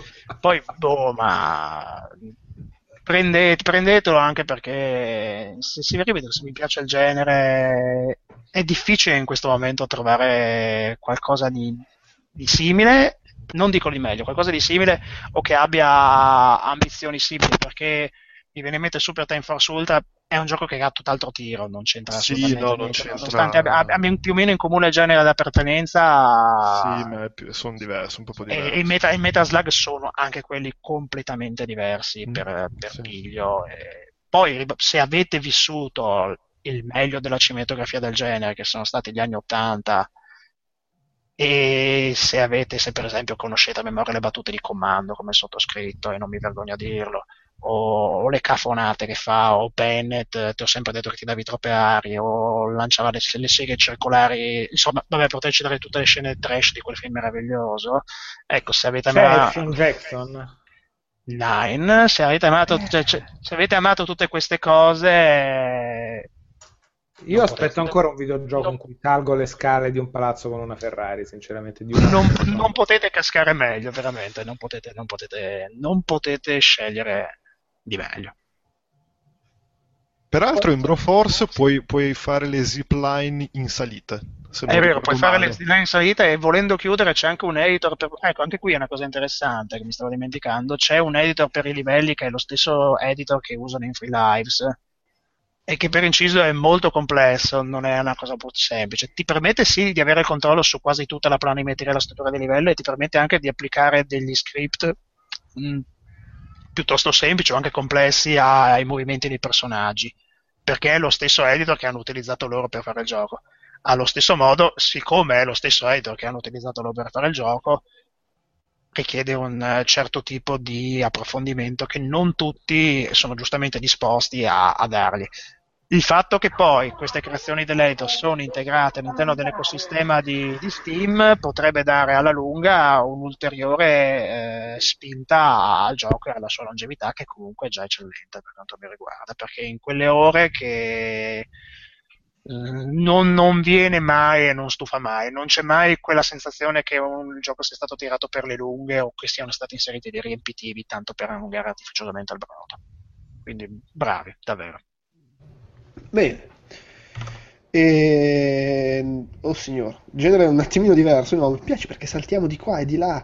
Eh, Ugo, Eccomi, stai giocando a Fallout 4? sto giocando a Fallout No, 4. Non ho detto hai giocato perché do per scontato che tu non abbia ancora finito. Ma penso più o meno che tua figlia si sarà laureata quando avrò finito Fallout 4. Così a occhio e croce più o O meno. avrà abbandonato gli studi, vai a O sapere. avrà abbandonato, sì, vai, vai a sapere, può essere la qualunque. E Fallout 4, robe veloci, e effettivamente il solito Bethesda Simulator, nel senso che riesce a vedere dietro alla facciata, che è quella di Fallout 3 un po' migliorata, ma con quell'estetica lì, i sistemi che Bethesda mette nei suoi giochi, quindi insomma c'è l'approccio stealth di Skyrim è la stessa roba dentro Fallout, i personaggi con la faccia di merda sono gli stessi, sono, è quella putpurri totale di mi faccio la build un po' come voglio, con i perk un po' come voglio, mix e max, misto tutto nel post apocalittico. È vero che paga un po' la sua similitudine con Fallout 3, però da quello che ho visto e da quello che ho giocato io sarò una trentina di ore, quindi non probabilmente a fondo per il super maniaco di Fallout, dei giochi da centinaia di ore, ma più di 5 ore, non so di cosa sto parlando, che su- dal punto di vista tecnico, grafico, l'accanimento che ho visto in giro dicendo ah è una merda, è Fallout 3.1, neanche, è se- come al solito un po' ingiustificato e pittato dalla memoria. Eh, ma infatti, cioè, io, non io non l'ho giocato e non l'ho neanche visto in prima persona, nel senso che ho visto solo video e immagini, ma non, cioè, ok, non è eccezionale, ma non mi sembra così. Non è eccezionale, ma non è lontano da quello che ha fatto Bethesda in precedenza e a livello di mole di roba messa a schermo invece superiore, al massimo è la direzione artistica che ricorda estremamente il precedente Fallout 3 con un paio di colori in più e grazie al calcolo possente qualche grattacielo e una e dei dettagli in più, però è più una questione di direzione artistica al massimo che si può criticare, cioè le facce di legno dei personaggi Bethesda sono lievemente migliorate, ma sono quelle facce da cazzo là che si muovono, quello sì, effettivamente le animazioni sono un po' infelici come sono sempre i manichini di Bethesda, per il resto hai una serie di, di 10.000 sistemi che si sommano uno all'altro per darti possibilità effettivamente di farti la build che vuoi te, che sia quella di andare lì nell'apocalisse con i cazzotti e i pugni nelle mani fortissimi in faccia o stealth da lontanissimo o nel minimo possibile di questa riedizione rispetto ai Fallout dell'origine 1 e 2 della chiacchiera ma relativa perché qua comunque hai da sparare con accorgimenti qua e là. Poi per il resto ha quella grazia maggiore che ha rispetto allo Skyrim il Vaz che ti permette di mettere in pausa ereditato da quello precedente con un po' più di slow mo e una storia per quello che ho giocato io e le quest che ho giocato finora io scritta meglio della base Bethesda classica non felicissima come gli Obsidian di New Vegas e con la solita caterva di imprecisioni e bug che derivano da un gioco di questa complessità e dimensioni impressionanti. Quello in cui loro sono sempre molto bravi è riuscire a riempire un mondo sia di storie raccontate attraverso quest che di micro situazioni date da come ti ho messo 200.000 oggetti che sono possibili o i computer da hackerare e quindi ti leggi delle cose che ti ricostruiscono una storiella secondaria, quindi che tu vada a farti le missioni principali, quelle secondarie, o vada ad esplorare una cosa che hai visto in lontananza e vai là e te la vedi, c'è sempre un qualcosa che ti diverte con tutta la scimmia dell'upgrade. Per me, dannosissimo, se hai un minimo di problema di OCD, è la novità che hanno messo in questo episodio ovvero se un tempo tu nei Fallout andavi e ti recuperavi armi e munizioni e tutto il resto era pattume, adesso il pattume può essere utilizzato per fare le cose di crafting. Quindi col pattume tu lo smantelli e ci prendi i componenti per migliorare le armi, ma anche i materiali per fare i tuoi villaggi in cui costruisci le case, in cui fai venire le persone, che gli fai coltivare le cose, che gli metti le pompe dell'acqua, che gli metti gli switch della corrente, che gli fai comprare la motoretta, che poi mio padre andò al mercato e un Brahmin comprò e, e tutto uno scalare di sottosistemi e complessità infinite con cui in ognuna ti puoi perdere tantissimo con quel minimo di rozzezza di Bethesda data da proprio direi quasi da una storia della software house, per cui è tutto che permette delle cose anche molto interessanti e anche molte volte un po' grezze, quella un po' scassate, che miglioreranno col tempo. Quello che secondo me non manca è se ti è piaciuto Fallout 3 e che c'entri dentro e fai veramente fatica a uscirne fai veramente fatica a uscirne perché sempre, hai sempre una carotina che ti pende davanti per andare un po' più in qua, un po' più in là, raccogliere un po' di questo, un po' di quello, ti ritrovi carico come un mulo se non riesci a non raccogliere tutto, però poi ti fai sgamo e scopri che c'è l'opzione nascosta che ti permetta ti permette di individuare, di evidenziare solo gli oggetti che contengono quel componente che ti interessa quando li vai a smantellare. È talmente ricco di sistemi, è talmente spiegato un po' a cazzo o proprio non spiegato, che loro se la sono un po' giustificata con eh ma sai se sei quello che è rimasto ibernato per 200 anni ed esci nell'Apocalisse non è che sei un gran cazzo del mondo scopri eh, un po' a tentativi sì. e anche qui scopri un po' a tentativi o vai a leggere sull'internet come esatto. funzionano le 200.000 cose che puoi fare in Fallout 4 le 200.000 cose che, sono, che puoi fare in Fallout 4 sono più o meno interessanti a seconda dei tuoi gusti, delle tue inclinazioni, però come ciccia ce n'è tanta e come mole di ore in cui perdersi ce ne sono altrettante. Certo, è un po' lo stesso gioco con il crafting in più rispetto al 3. Sono passati sette anni per chi vuole grattare quella roba, quel, quel leech c'è ed è godibile. Secondo me tecnicamente, visto quello che avevo letto in giro, superiore a quello che mi aspettavo. La direzione artistica al massimo che è rimasta un po' ferma al palo, ma tecnicamente ce n'è di roba. Quando vai al centro di Boston, pieno di grattacieli, di cose, ogni posto vai, esplori. Si è un po' deprezzata la Power Armor per i fanatici, un tempo era la super chicca rara. Qui, col gusto moderno di ti voglio far vedere le cose fighe subito, te la fanno provare subito, poi puoi anche questa potenziarla, tinkerarci, giochicchiarci, trovarne altre in giro, scambiare i pezzi, eh? però non è più quell'oggetto delle meraviglie rarissimo.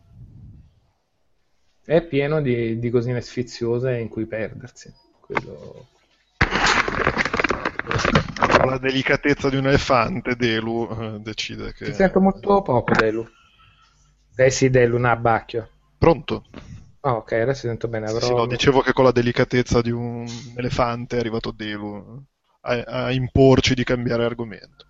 Ah, ok. No, no, in realtà no. Però, pronto? No, allora, parliamo subito di una, di una questione che è stata già accennata in maniera veloce Ora, io ho gli occhi su New Vegas. Mm. E New Vegas è stato, vuoi anche per la direzione Obsidian, il capitolo che ha riportato la complessità agli standard su- più superiori. Mm. Per l'introduzione delle fazioni, per uh, il ruolo che ha il karma all'interno del gioco, per Mm. l'usura delle armi stesse Mm. e delle armature. Mm. In Fallout 4 da quello che so, perché ancora ci sono lontano, molte di queste cose o non ci sono o sono state ridimensionate. È, sta- è stata, se non ricordo male, elevata l'usura delle armi e delle armature, giusto? Sì, sì, quello Ecco. sì. Le fazioni non sussistono. No, non è vero, sussistono. Sussistono? Boh, ok, benissimo. Eh, mm, il karma è stato elevato. Sì. E È sopra- cambiato anche il sistema di dialogo in maniera in parte un po' Eh, anche in questo, parte un po' interessante. Sì, nel senso, non c'è più la, non c'è, cioè, non c'è- c'è- certe quest non c'è più la possibilità di risolvere semplicemente via con le chiacchiere, con lo speech, con la No, sì, sì, sì, volendo sì. Ecco, non è un passo indietro tutto ciò. No, no, in alcuni casi puoi risolvere solo con le chiacchiere. No, ok, ma in, in In, linea alcuni casi generale, in questo, generale questo- tutto il gioco solo con le chiacchiere, probabilmente non ho fatto la build giusta e quindi non te lo so dire. no, ma neanche in New Vegas è possibile, perché a un certo punto non, non puoi farcela Mm. nella maniera più assoluta, dovresti concentrarti solo sullo speech e credo che prima o poi tu Non lo so, qui sicuramente il gioco è molto concentrato. Allora, io li ho giocati tutti, mi sono giocato anche New Vegas. Però non l'ho giocato lontano completamente dai combattimenti. Quando posso faccio sempre le scelte più sul dialogo che sul combattimento. Però,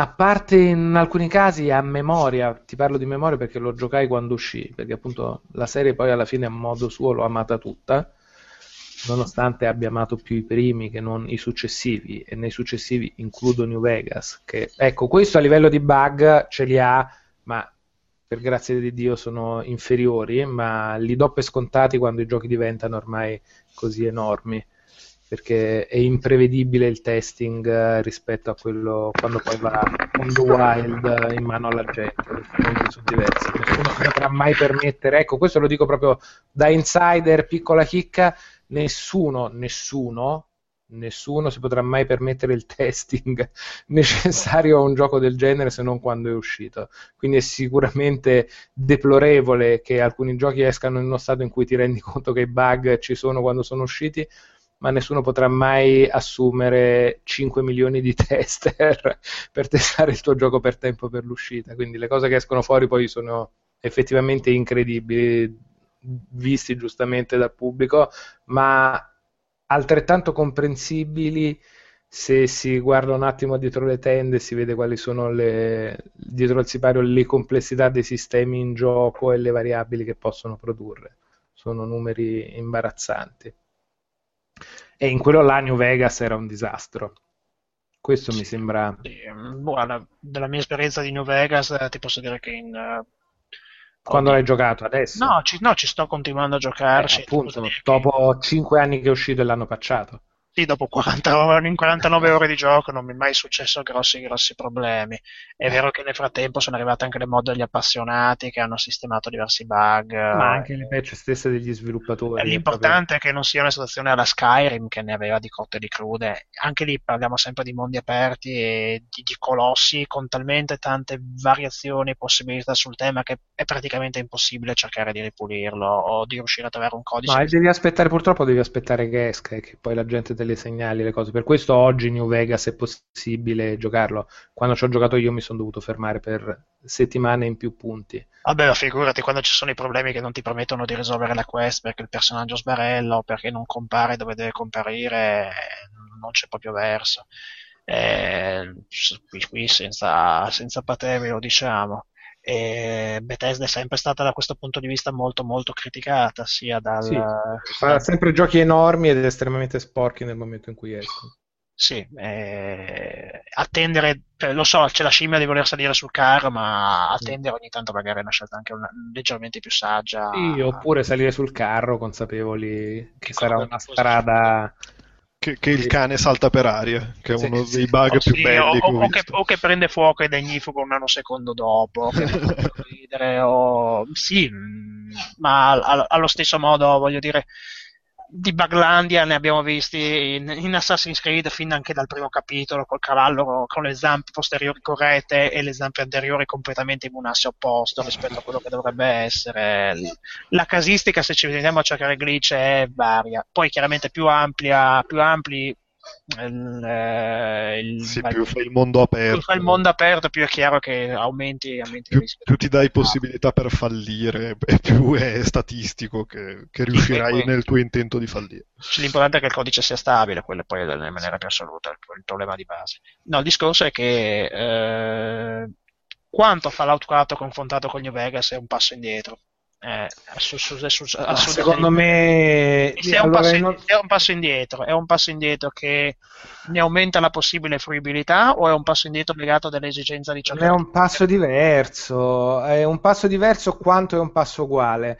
Cioè, a me sembra, sinceramente, che visti gli anni passati, sicuramente era un po' più avanti New Vegas rispetto a Fallout 3, ma stiamo in quella stessa barca là.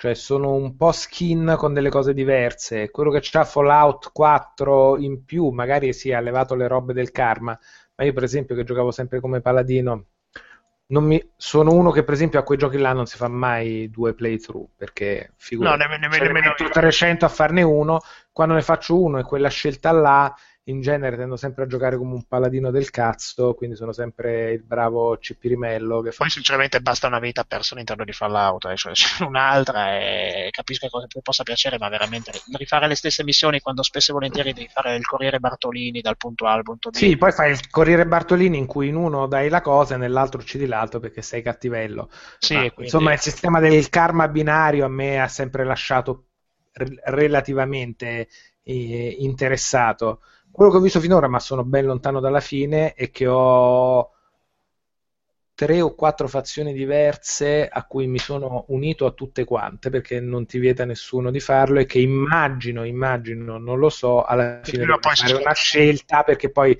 la filosofia di fondo delle varie fazioni ha dei punti in alcuni casi in comune, ma sempre qualcosa di diverso da un'altra. Quindi poi dovrai scegliere. Io una mia idea su quella che mi piace di più, me la sono fatta, è buona. No, in realtà è The Beginner's Guide. Alla fine non, c'è la veri- non esiste la verità. Alla fine la verità non esiste, la verità è quella che ci raccontiamo. Sì, Esatto. per, per- per esempio io random in New Vegas ho ancora la Caesar's Legion che compare ogni tot e devo decidere che è il caso di farmi a pezzi come una scura e mi lancia dentro qualsiasi cosa ed è molto divertente. Oh, to, e te li becchi sempre, re- fai il fast travel da una parte all'altra del mondo e te li becchi così, Mm, ad mm. cazzum che vengono a rompere i coglioni. La Ah, Caesar. Salad. Simpatici, poi quando li usi in season salad è sempre divertente. Però sì. No, qualche tematica interessante di fondo, delle quest uh, whimsical o divertenti qua e là di contorno, un sacco, un sacco di roba dove ti puoi perdere e dici, sai che c'è, la storia principale mi interessa relativamente, adesso vado da qui a lì e spazzolo tutto, oppure vado da qui a lì, faccio un disastro, incespico in un'altra quest ascoltando un segnale radio. È un po' questa l'esperienza che ti regalano, secondo me, questi tre giochi, questa roba in mano a Bethesda barra Obsidian. C'è un mondo talmente vasto, con talmente tanti ingredienti. La novità di questo qua è le robe alla Minecraft. Cioè, ho visto uno, un video, ti puoi fare i settlement con le casette, le robe, c'è la circuiteria elettrica per cui alimenti i pannelli, poi trovi in giro le riviste che ti danno la ricettina per fare quest'altro strumento qua. Insomma, se ti vuoi perdere in quelle cose, c'è una marea di cose nuove in cui tu puoi perdere. Se non ti vuoi perdere in quelle cose, più o meno c'è la stessa pappa di sempre queste cose qua vanno da faccio felice le persone a faccio un cazzo che sborra nel cielo di notte illuminato. Che bello.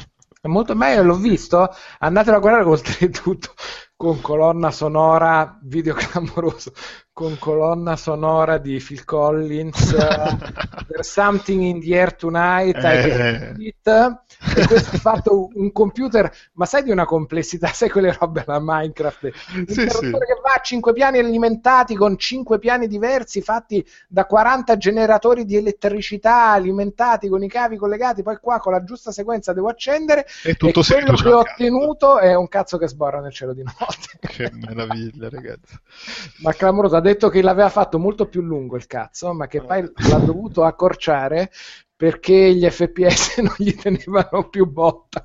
Ah, che meraviglia. Che erano le fregne per secondo in questo caso. Es- adesso devo trovarvi questo video e ve lo linko. Poi che per inciso, eh, lo mettiamo fatto, nella scaletta. Non ha fatto altro che elaborare un, eh, un tipo di eh, folklore del, della cultura maya che però era al contrario, cioè i cazzi che fecondano la terra.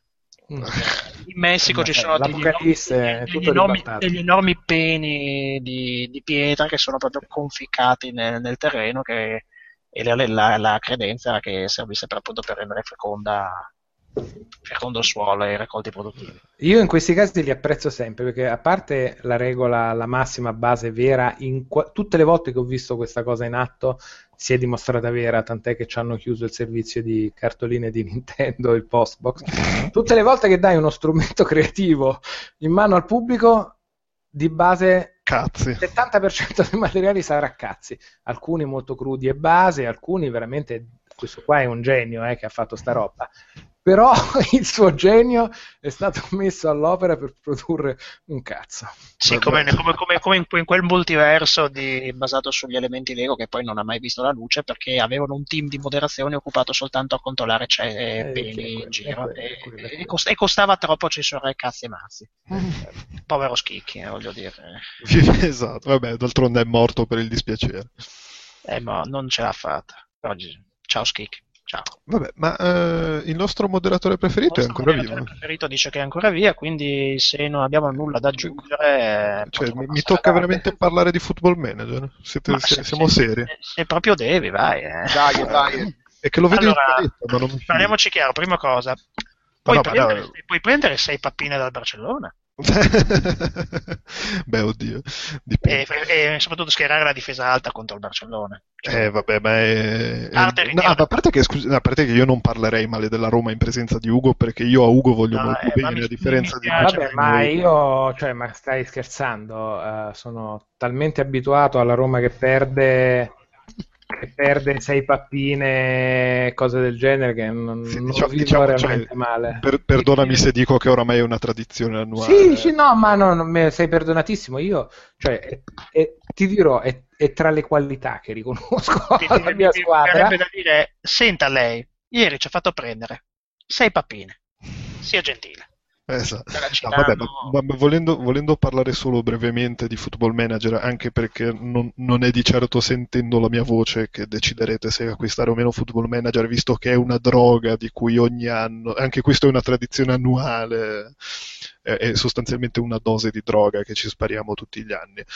Il gioco è sostanzialmente lo stesso, lievemente migliorato come succede di anno in anno, solo che quest'anno hanno aggiunto due modalità. La prima è la modalità crea una squadra, che è una, una, farsa sostanzialmente, nel senso che non, in realtà non ti fa creare una squadra, ma ti fa prendere il posto di una squadra che già c'è e ti, te la fa costruire a livello solo di rosa e di persone nella squadra, di, di, calciatori nella squadra. Quindi, per esempio, io se voglio giocare nel campionato italiano di Serie A, devo decidere una delle squadre presenti nel roster della Serie A, prendere po- il, il suo posto, per esempio il posto della Roma, che ha il budget della Roma e se voglio modificare la rosa della Roma per mettere la squadra che voglio io, devo farlo nei limiti del, della rosa e del budget della Roma. Quindi se voglio più soldi rispetto a quelli che ci sono di base per fare mercato, eh, devo vendermi cioè devo, devo, rinunciare a Geco per lasciare spazio a un altro giocatore preso a caso da tutto il roster intero di Football Manager e seguendo questa teoria tu ti puoi fare una squadra da zero partendo con 25 giocatori, cioè partendo con i soldi del budget più i soldi dei giocatori a cui ho rinunciato per fare una squadra intera e giocarmi poi il campionato della Serie A, però con la mia squadra in cui ipoteticamente ci può essere anche Cristiano Ronaldo e Messi insieme, anche se non credo che il budget sia, lo, lo permetta. Però. Beh, se non, se non metti gli altri nove giocatori in campo. Eh no, è, è cioè, esattamente quello il problema. Cioè, in realtà la modalità si chiama crea una squadra, ma in realtà non crei proprio un bel cazzo di niente, perché prendi semplicemente il posto di una squadra che già c'è, anche perché di nuovo torniamo al fatto che è, se un gioco è enorme è più probabile che falli, ti faccia fallire in qualche modo. E il database su cui si fonda Football Manager è una roba gigantesca ed è piena di numeri e variabili. E, ed è chiaro che se tu ci vai a inserire una cosa nuova da zero lo distruggi e quindi invece di creare una cosa nuova da zero ne sostituisci una che già c'è e ci metti dentro delle variabili che già esistono. E, quindi non crei una squadra ma ne, fai una partendo da qualcosa che già esiste. E questo significa che un po' perdi la poesia di Football Manager, nel senso che nel momento in cui tu prendi una squadra che cioè ti pre- prendi la tua squadra del cuore e sei legato per una questione affettiva, banalmente. Oppure se parti da una, una squadra di una lega minore, lo fai perché hai comunque voglia di vedere dove riesci ad arrivare nel, basandoti su parametri reali. In crea una squadra, puoi fare il cazzo che vuoi ed diventa un god game in cui però ti diverti magari per una stagione, per dire perché poi comunque basandoti anche su statistiche reali è più facile che se vuoi fare il Dream Team folle vai a prenderti il Real Madrid che è quello che ha più budget nel mondo e ci metti dentro Ibrahimovic, Ronaldo, Messi, Aguero, Hazard eccetera eccetera e, e fai lo squadrone imbattibile. Eh, soprattutto considerando che non puoi mai cambiare il tuo campionato di appartenenza quindi se tu vuoi partire con i soldi del Real Madrid devi stare per forza nella Liga, e, cioè nella Liga già, già, fai fatica a trovare una sfida che sia decente, sei una squadra un po', un po' ben messa, e quindi figurati nel momento in cui ti fai il Dream Team. E invece l'altra modalità che hanno aggiunto quest'anno, il, che è, invece è molto figa, è il Fanta Draft, che è esattamente il fantacalcio però elevato a potenza con il database di Football Manager e che è un devasto allucinante. Nel senso che voi immaginatevi il fantacalcio che fate ogni anno con i vostri amici al baretto, però nella chat di Steam con il database di Football Manager online, con le partite che si simulano mentre voi giocate, parlate con la chat, eccetera, eccetera. Cioè, è proprio il sogno bagnato di chiunque sia appassionato di, di, fa- di fantacalcio, di calcio e di Football Manager. E, e questo è tutto quello che ho da dire al riguardo. Uffa, volevo ascoltarti. Ah, caspita. eh, ho finito adesso. Eh, vabbè, pazienza. Ma come, tutto qua? Eh, vabbè, sì, non, tendo a non fare dei pipponi di roba che, a cui non frega un cazzo a nessuno. Ma a proposito di pipponi, adesso c'è Delu che ci parla. A proposito di pipponi, se serve ho messo in chat il link al video De- del pene gigante. Non parlate di queste cose che ho mia figlia in mano. Ecco. Finché la figlia, guarda, stiamo più tranquilli. Ah, mica, ma adesso parliamo di Heart of Stone, che palle. No, ma eh, tanto allora, Hearts of Stone è la, l'espansione Hearthstone. Hearts oddio, of oddio, Stone. oddio. no, no. Eh, È Bro, Broston, Broston. Broston. Hearts of Broston è il seguito, il seguito, scusate, l'espansione, la nuova espansione di The Witcher 3. È uscita, come detto fa, 40, 40 giorni fa Qualcosa di circa. meno, sì. Mm. E eh, secondo quanto dicono i sviluppatori sono tipo una decina abbondante di ore, qualcosa del genere. Io non l'ho finita ancora, perché poi ho incominciato a Destiny mi sono di- eh, distratto una cosa e l'altra. Ci ho giocato per circa metà abbondante, forse qualcosina in più. È eh, a livello narrativo non continua la, la- la storia che, che racconta la- il gioco principale. Praticamente è una, è una side quest, se vogliamo, è una roba, ti aggiunge un sacco di roba, però non è necessario aver finito il gioco. La- ti butta contenuti nuovi sulla mappa, praticamente ci sono delle- degli annunci nelle varie bacheche sparsi per il mondo, quindi si vanno a prendere le quest, si incomincia da lì e si, e si scoprono le nuove cose. Eh, è un more of the same, quindi se eh, vi è piaciuto The Witcher 3 e avete voglia ancora di giocare a quello che avete trovato in The Witcher 3, in Hearts of Stone lo ritroverete. Eh, le novità non sono poi così rilevanti perché comunque il nuovo sistema di, eh, incan- eh, incan- di incan- inc- ah, incantare le armi Incantato. sì, mi sono incantato io.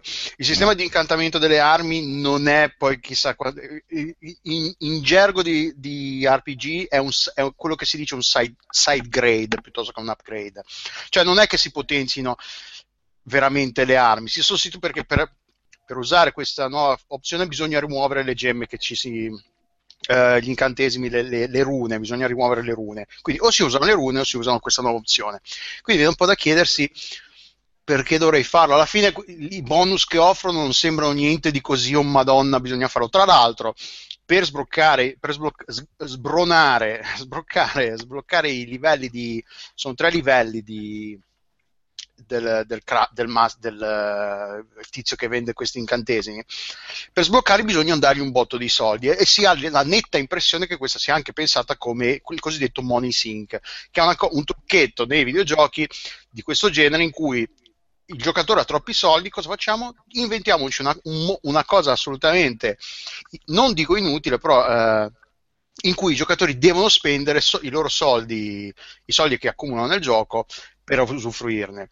Ma anche perché mi ricordo che c'era stata la polemica di The Witcher 3 che- in cui il personaggio diventa ricco ma inutilmente perché non sa come spenderli. Sì, è vero, dopo un po', una volta che hai creato il tuo equipaggiamento, hai, eh, i soldi stanno lì Sì, e non li uso. e non li usi. Il problema è che... volta che hai comprato tutto, hai capito? è come la noia dei ricchi. Guarda che è una simulazione perfetta. Ah, no, quello è, la, sì, è una- è la noia dei ricchi nel mondo reale. Una volta che ti sei comprato tutto ciò che desideri. Che ci c'è fai? Eh sì, poi div- eh sì, è, è nel il simulatore di cazzate. È il È simulatore di quello, è Notch. quello. E a livello narrativo è sempre buono, le- gli attori, le quest, i dialoghi sono sempre buoni, ci sono nuovi personaggi, delle- eh, la storia sembra piuttosto interessante. Posso Ci farti sono- una domanda importante Mhm. ai, ai fini della, della narrativa del gioco? Hanno aggiunto un personaggio di colore? Mm, sai che non me lo ricordo, non mi sembra. no. Perché, Eh, perché se l'avessero fatto sarebbero stati dei geni del male. No, eh, hanno- c'è, un rit- c'è il ritorno di eh, Shani, com'è che si chiama? L'elfa di The Witcher 1 era, forse ora entrambi. Eh, sicuramente era in The Witcher 1, era quella che curava l'infermiera che curava i nani e gli elfi nella- nel ghetto del, del primo The Witcher. Era la mia preferita. ok, cioè, lei torna. Ovviamente si può fare, c'è una storia, una storia di, comunque d'amore, una romance, una bromance eh, Esatto. collegata a lei. Eh, però ci sono, sì, ci sono anche le, le quest che non, che non hanno solo a che fare con l'ammazzare, vai ammazzi, ci sono queste quest un po' strane, un po' più originali. Un po' strane.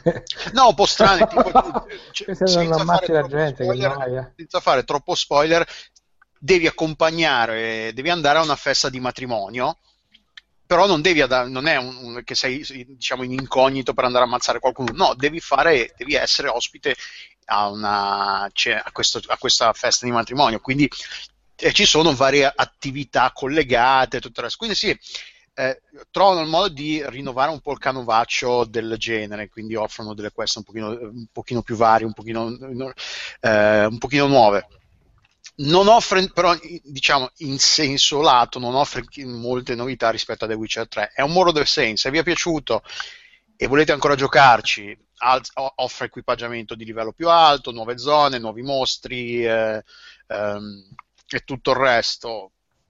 Però sì, alla fine io forse sarà, sarà anche per quello che non, non, l'ho ancora finito, perché poi alla fine ho giocato quelle 5-6 ore, ok, vedo la roba nuova, una cosa l'altra, però ma la trama principale dell'espansione Scusa, non, non ho capito perché siete... Cosa hai detto? La trama principale di questa espansione, io non ne so niente, cioè so solo che è uscita e so che magari la vorrò recuperare in seguito. Ma... No, la storia è interessante. In, in, introducono un, un, altro personaggio. Un, ma non abbastanza un... da fartela finire. Uh, perché alla fine il meccanismo di gioco è lo stesso, non aggiunge granché alla, a livelli di, meccaniche di gioco è identico. La, l'aggiunta, come dicevo, dell'inca, del, degli incantamenti delle spade, delle, delle armature, non è una novità nece- così rilevante da dire ok voglio provare io ho speso, ho speso i soldi per arrivare a, du- a, due livelli l'ho portato al secondo livello. Però guard- guardando i livelli del terzo detto, sì ok magari se, se continuo a giocarci e ho i soldi li spendo giusto per, per, questione, per fissazione con la completezza però non perché ne abbia realmente come Mick Maxer ma non come sfizio di usare sì non perché poi alla fine poi eh, se, se, poi fai come me io il gioco l'ho finito che era abbastanza di livello, di livello abbastanza più alto rispetto ai mostri. L'ho finito a livello 34 tipo. I, i, ah, sì, gli ultimi boss sono alla fine. Gli ultimi boss sono intorno al 30-31, giù di lì. Quindi, se comunque le nuove aree hanno mostri che sono ah, più. Per quello ti chiedevo, cioè la narrativa non è stata sufficiente a farti andare avanti. No, esatto, sì, è interessante, ma poi alla fine non è niente di. Cioè, probabilmente magari ci giocherò, però di The Witcher 3 ero soddisfatto con, eh, con, quello che avevo fatto nel gioco principale. Questa espansione aggiunge senza, senza sorprendere. Quindi se ne avete, eh, alla fine sì, è quello. Volete ancora giocarci? Avete finito tutto quello che c'è da fare? Un more volete... of the same nel bene e nel male. Sì, è, è, fatto molto bene questo More of the Same, ma è esattamente quello. Non, ma non questo è... è il DLC che si pagava? Questo sì, l'ho, io l'ho pagato, l'ho preso su GOG, tra l'altro eh, era, preso era in offerta tipo del 10 per, la, offerta del 10, eh, di lancio con sconto del 10%. Poi su GOG, a seconda da dove compri, ti dà, ti dà del credito per l'aggiustamento del cambio. Quindi io l'ho pagato pochissimo, quindi, quindi alla fine va anche bene. Ma comunque non costa neanche tanto perché comunque su GOG costava tipo. Costava e ne deve uscire un altro ancora, giusto? E ne deve uscire una seconda, sì, che non so se sarà, sarà più grande, più piccola, vai a sapere. Pensa che io sono comunque... così stronzo che ho comprato entrambi con il Season Pass. Eh, se, se, se, se, avete il Season Pass, sia questa che la prossima saranno inclusi. Ah, tra l'altro, poi no, eh, oltre hanno, hanno, un po' rinnovato le, eh, l'incantesimo, scusate, l'inventario, la gestione l'hanno ulteriormente migliorata, hanno messo vari filtri, eh, quando, tipo quando si va nel negozio si può dire, un po' come tu dicevi, quella di, quella di Fallout Fallout 4 che ti fa vedere materi- se quegli oggetti hanno il materiale. Se tu dici, ah, mi serve, clicchi, eh, fai il tick su un, un, materiale particolare del tuo inventario, quando vai dal negoziante ah, te lo fa vedere subito, te lo mette in evidenza. Quindi invece di dover guardare, cercare, ah madonna mi serve quest'er- quest'erba eh, piuttosto che... A livello di interfaccia è veramente scomodissimo. Sì, no, è migliorato con le varie patch, però comunque è abbastanza sì, indietro soprattutto a livello di PC, eh, su PC c'è questa cosa che io ci gioco col pad la, e la navigazione nei, eh, nei menu col pad è un dito al culo. Quindi praticamente per man- girare meglio dovresti tipo mollare tutto, passare al mouse, però cioè, mm è un po' scomodo, un po'... In questo devo dire che Fallout 4 lo sto giocando con il pad, cioè mm-hmm. ha tutte quelle idiosincrasie non spiegate da sistemi immensi spiegati di merda, se ti metti a leggere bene e a capire, in realtà le informazioni, il modo per accedere alle cose in maniera più o meno degna, più o meno, sottolineandolo, ce l'hai e puoi effettivamente fare un puttanaio di cose, solo che non te le spiega nessuno. No, non c'è vai là dici, ah, ma qua, qua X, ah, qua è vero, sono passato su questa cosa, quella scritta là in basso, piccola a sinistra è cambiata. Quindi fa questo, ok. No, qua in The Witcher 3 hanno, nella nuova espansione hanno aggiunto, che poi tra l'altro non è nella nuova espansione, immagino che sia, è, è parte della patch che anche se non compri Hearthstone hai tutte queste novità. Uh, hanno aggiunto cose stupide tipo se, se, se, trovi un libro ti dice ah questo l'ho già te lo dice subito questo l'hai già letto che poi magari c'era questa cosa che a me succedeva con i libri magari, o le libri, libri, lettere, quelle cose lì che magari ci passavi sopra col, col cursore e te la marcava come letta e non capivi più quale avevi letto e quale non avevi letto uh, questa cosa l'hanno aggiustata hanno un po' riordinato la la roba dei consumables, però non puoi ancora cambiare l'ordine come vuoi tu, non so, magari metterli all in cima, c'è sempre questa cosa un po' del... del... Che bello, Delu, finiremo nello stesso girone dell'inferno. eh, però sì, cioè, c'è tante cose stupide queste, a livello di interfaccia che ti viene veramente da chiedere come... Ne, vabbè, ne abbiamo già parlato del Witcher 3.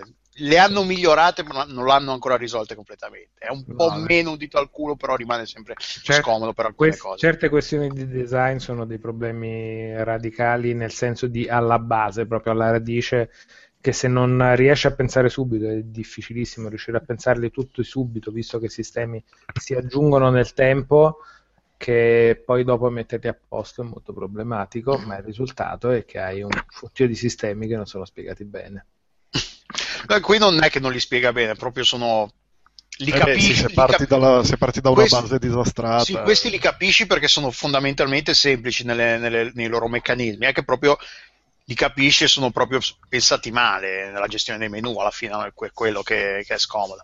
Comunque sì, bello se vi piace, The Witcher 3 non costa particolarmente neanche troppo, per essere una decina abbondante di, di ore, per dire un, un, la, il single player di, di, un Black, eh, di, un Call of Duty dura molto meno e costa molto di più, quindi alla fine, però se volete fare... Eh, se volete ancora tornare nel mondo di The Witcher 3, vale. eh, se non sbaglio aggiunge anche un'area, non mi ricordo. Comunque sì, c'è, c'è, roba nuova, non è che ti fa tornare, che ricicla brutalmente le aree, ci mette qualche mostro più, no, ti mette roba nuova, cioè c'è il lavoro dietro, c'è. Ok, bene, racconti dello spizio. Ciao.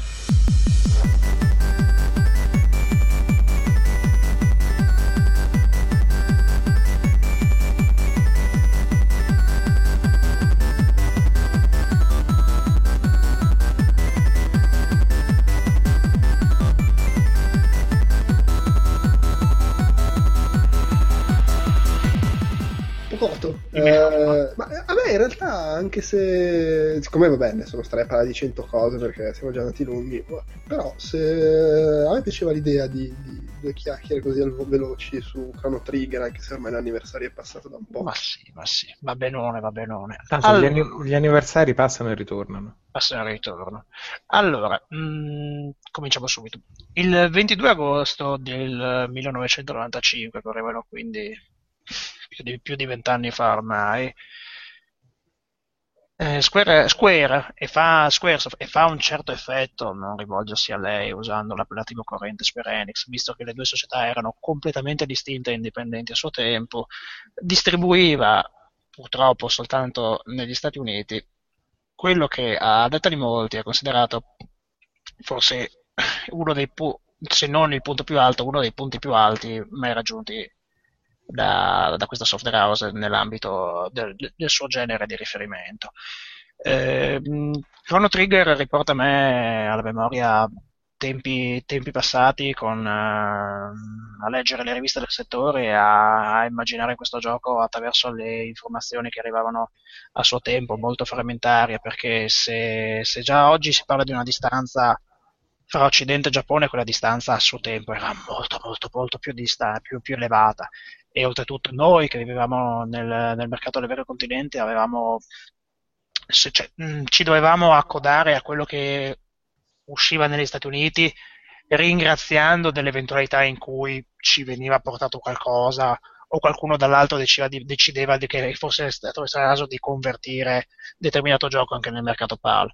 Per fortuna, ed è una cosa che in questo momento credo che mi manca, ma purtroppo è venuto in disuso da diversi anni, il mercato dell'import eh, ci salvava e ci permetteva di accedere a, a, giochi che altrimenti non avremmo mai potuto vedere nella maniera più assoluta.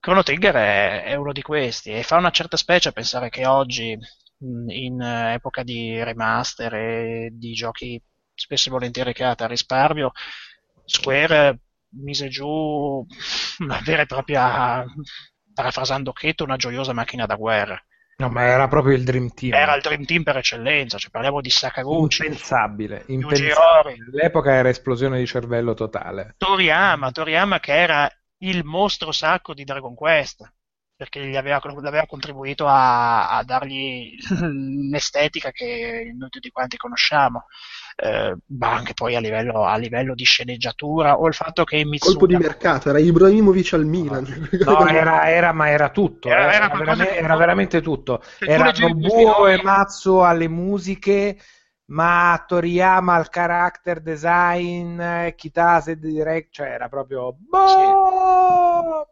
Uematsu salì poi a, a bordo del carro nell'ultimo periodo perché fu Mitsuda a scrivere gran parte della colonna sonora. Ma Mitsuda, durante lo sviluppo del gioco, la sua salute Sì. peggiorò e quindi fu costretto a lasciare spazio libero a Uematsu.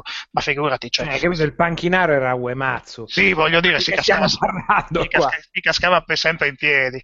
Eh, di, di Chrono Trigger ho un, ho un ricordo quasi mitico perché, bah, a parte il fatto che la prima volta che lo vedi, ho sempre pensato che fosse un gioco di una sicumera e di un'arroganza non irritante, ma era sempre e sinceramente fiero dei propri mezzi, perché è un gioco che nell'attimo dell'introduzione ti sbatte in faccia quello che ti sbatte il Chrono Trigger a partire da quel pendolo fatto in ray tracing che ti staccava veramente le chiappe di netto e te le lanciava su Plutone, al fatto che ti mostrava gran parte delle scene marti del gioco, comunque dei passaggi di una bellezza rara e tu non vedevi assolutamente l'ora di, di, poterne- di poterli vedere davanti ai tuoi occhi, di poterli giocare in forma interattiva, è qualcosa che, che- che raramente si è visto.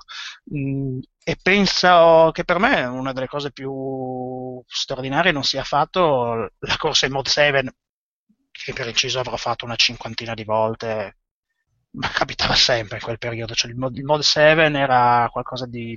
Era la necessità, erano... Sì, proprio non ne, PlayStation il full motion video, capito? Cioè, non ne potevi fare a meno, qual- qualsiasi questo gioco- hardware far questa cosa te la spariamo in faccia ma non dà fastidio. Anche Super Tennis, il cambio campo doveva essere fatto Sì, in sì, modo sì, eh beh, 7 chiaro, e chiaro, staccava anche lì la mascella, te la buttava in giro. Ma la quantità, mi ricorderò sempre, la quantità di colore che viene utilizzata nella scena del eh, processo è qualcosa che, Sì, che ti sì, lasciava sì, in visibilio, che non riuscivi assolutamente a concepire. Ma poi l'idea in cui ti, ti registrava nel processo, che ti facevano... Scusami se mi introduco No, nel, vai, vai, tua- nel tuo ospizio, ma in questo siamo veramente molto fratelli. La scena del processo in cui ti prende e ti pizzica se hai fottuto le robe al mercato 10 ore prima Ah, gioco, cioè che si ricorda che tu hai fatto quell'interazione là, in quel modo là, e ti ci caga il cazzo e diventa una questione portante in un momento, era, cioè, ti caricava di responsabilità e ti dava quel senso nel, giustamente Chrono Trigger era basato sulla storia che si espande tra passato e futuro, vado nel mega futuro che è andato tutto a puttane, vado nel passato preistorico, eh, e quindi quel senso di ripercussioni temporali e te le faceva pesare in un processo per cui tu adesso sei responsabile di quel gesto che ti sembrava ininfluente fatto su un NPC sbadatello, giochino di merda all'inizio, che invece poi ti ritrovi, ti ritrovi a dover rispondere delle tue scelte. Questo in un videogioco, cioè la tua scelta, la tua azione, ti ritrovi che te la sbattono in faccia in un processo, era veramente estremamente potente, soprattutto per l'epoca. Ma sempre stato- soprattutto di base proprio, era figo in tutto. E poi è un gioco di una coerenza da quel punto di vista narrativo che è inossidabile. Era proprio progettato affinché i paradossi temporali non ci fossero, o, o- o tutto quanto trovasse un, un suo filo logico nella maniera più assoluta. Da, da quando Dio, era, era da lacrime il pezzo in cui lasciavi il robot a, a portare la civiltà, ritornavi nel futuro e lo trovavi Mamma mia, le- la statua come se fosse l'idolo con le batterie spente, lo riportavi alla vita. Non c'è un personaggio, ribadisco, un personaggio che non sia assolutamente memorabile e degno. Sir Fro il Serranocchio, cioè, Sì, beh, non, è e rob- sul robottino nel momento diciamo di esaurimento della batteria del robottino. Io all'epoca forse se proprio devo ricordarmi quando adesso si parla di videogioco che ti fa piangere le cazzate, cioè un- il mio primo momento realmente emotivo che mi ricordo da videogiocatore, magari ce ne sono stati altri successivi o precedenti, ma il momento che mi ricordo io la prima volta dicendo ah sta cazzata con i colori pupazzetti mi sta provocando un'emozione forte e che quasi mi fa piangere è riferito al robottino di Chrono Trigger poi a fare da collante a tutto c'era un sistema di combattimento fuori parametro, non solo per gli standard di adesso, ma anche per gli standard odierni. Totale, totale. Perché a, a, al netto dell'interattività che poi è stata aggiunta, per esempio, in Mario RPG, e che secondo me anche quella è una bellissima cosa, il fatto che non sei più spettatore passivo del, dei singoli atti, ma hai un... Influisci sull'attacco speciale col tempismo, sì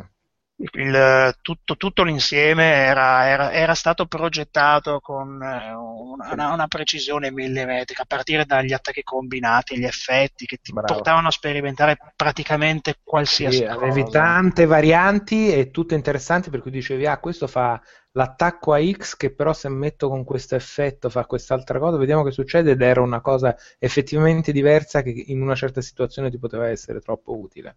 Poi tutto questo si lega in un periodo magari anche per, per ricordi del tempo in cui avevi quasi l'impressione che Square, questa software house che avevi imparato a conoscere ma un po' alla distanza, non fosse capace di sbagliare. Cioè, era, era, era, uno stato di grazia in quel periodo, secondo me, che raramente si è visto, anzi si è visto anche nell'epoca PlayStation perché ha tirato fuori delle gemme tipo Bug Story che è veramente da, da applauso. Sì, però c'è tutta un'altra osticità in Bug Story che io ho amato tantissimo, però per dire è molto meno leggibile. Ma se penso che ha cacciato fuori a suo modo Secret Mana eh, per ciò che ha rappresentato. Secret of Everm era bellino ma in misura minore rispetto mm-hmm. a Secret of Mana, diciamo.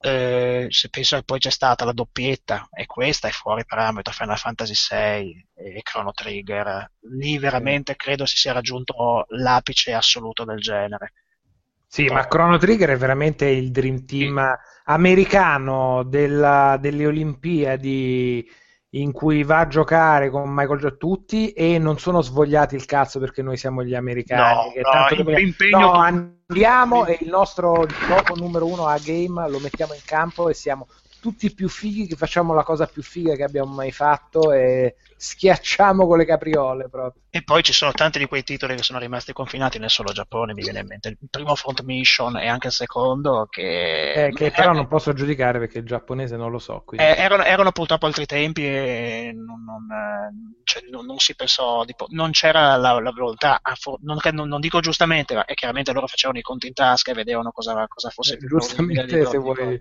se non ci vuoi perdere. se ci vuoi perdere. Ora come ora, la domanda che sorge spontanea è se valga la pena adesso rigiocare Chrono Trigger. Vale sempre la pena sì, rigiocare sì, sì, sì, sì, nella maniera più assoluta. Io però... Però una cosa, consiglio... non è uscito in, su Virtual Console, giusto? È uscito, è uscito su Virtual Console. Ah, ok, è uscito su Virtual eh, usci... Io l'ho rigiocato e io sono uno, e magari è già successo di dirlo negli streaming o di cose del genere. Io non sono un retro gamer cioè, non sono uno che rigioca le cose perché me le ricordo abbastanza bene da non volerle rigiocare. Mi è capitato quando ero su NRU di rigiocare Chrono Trigger perché dovevo fare la recensione di quando è uscito su DS ed ero un po' spaventato perché tale era il ricordo mitologico che tipo vabbè adesso mi sto, mi sto per rovinare un ricordo bellissimo che ho avuto per uh, diciamo, doveri lavorativi. E invece è stato tipo, minchia il cazzo, era veramente una roba fuori di testa. Poi sì, alcune cose sentimentali sono legate all'epoca e adesso sembrano un minimo magari più ingenue da un punto di vista narrativo, ma come pulizia di design, intrecci temporali, sistemi di gioco, secondo me rimane sull'ambito 2D e forse sull'ambito in generale il miglior GDR giappo di sempre, per i miei gusti personali. Allora, forse per me, da puristi, a chi ci ascolta, consiglierei di recuperare il cartuccione per Super NES in assoluto. Ma capisco eh, che, non, che, non, ci si voglia spingere ad eh, altro. Sì, sì. Perché dico questo?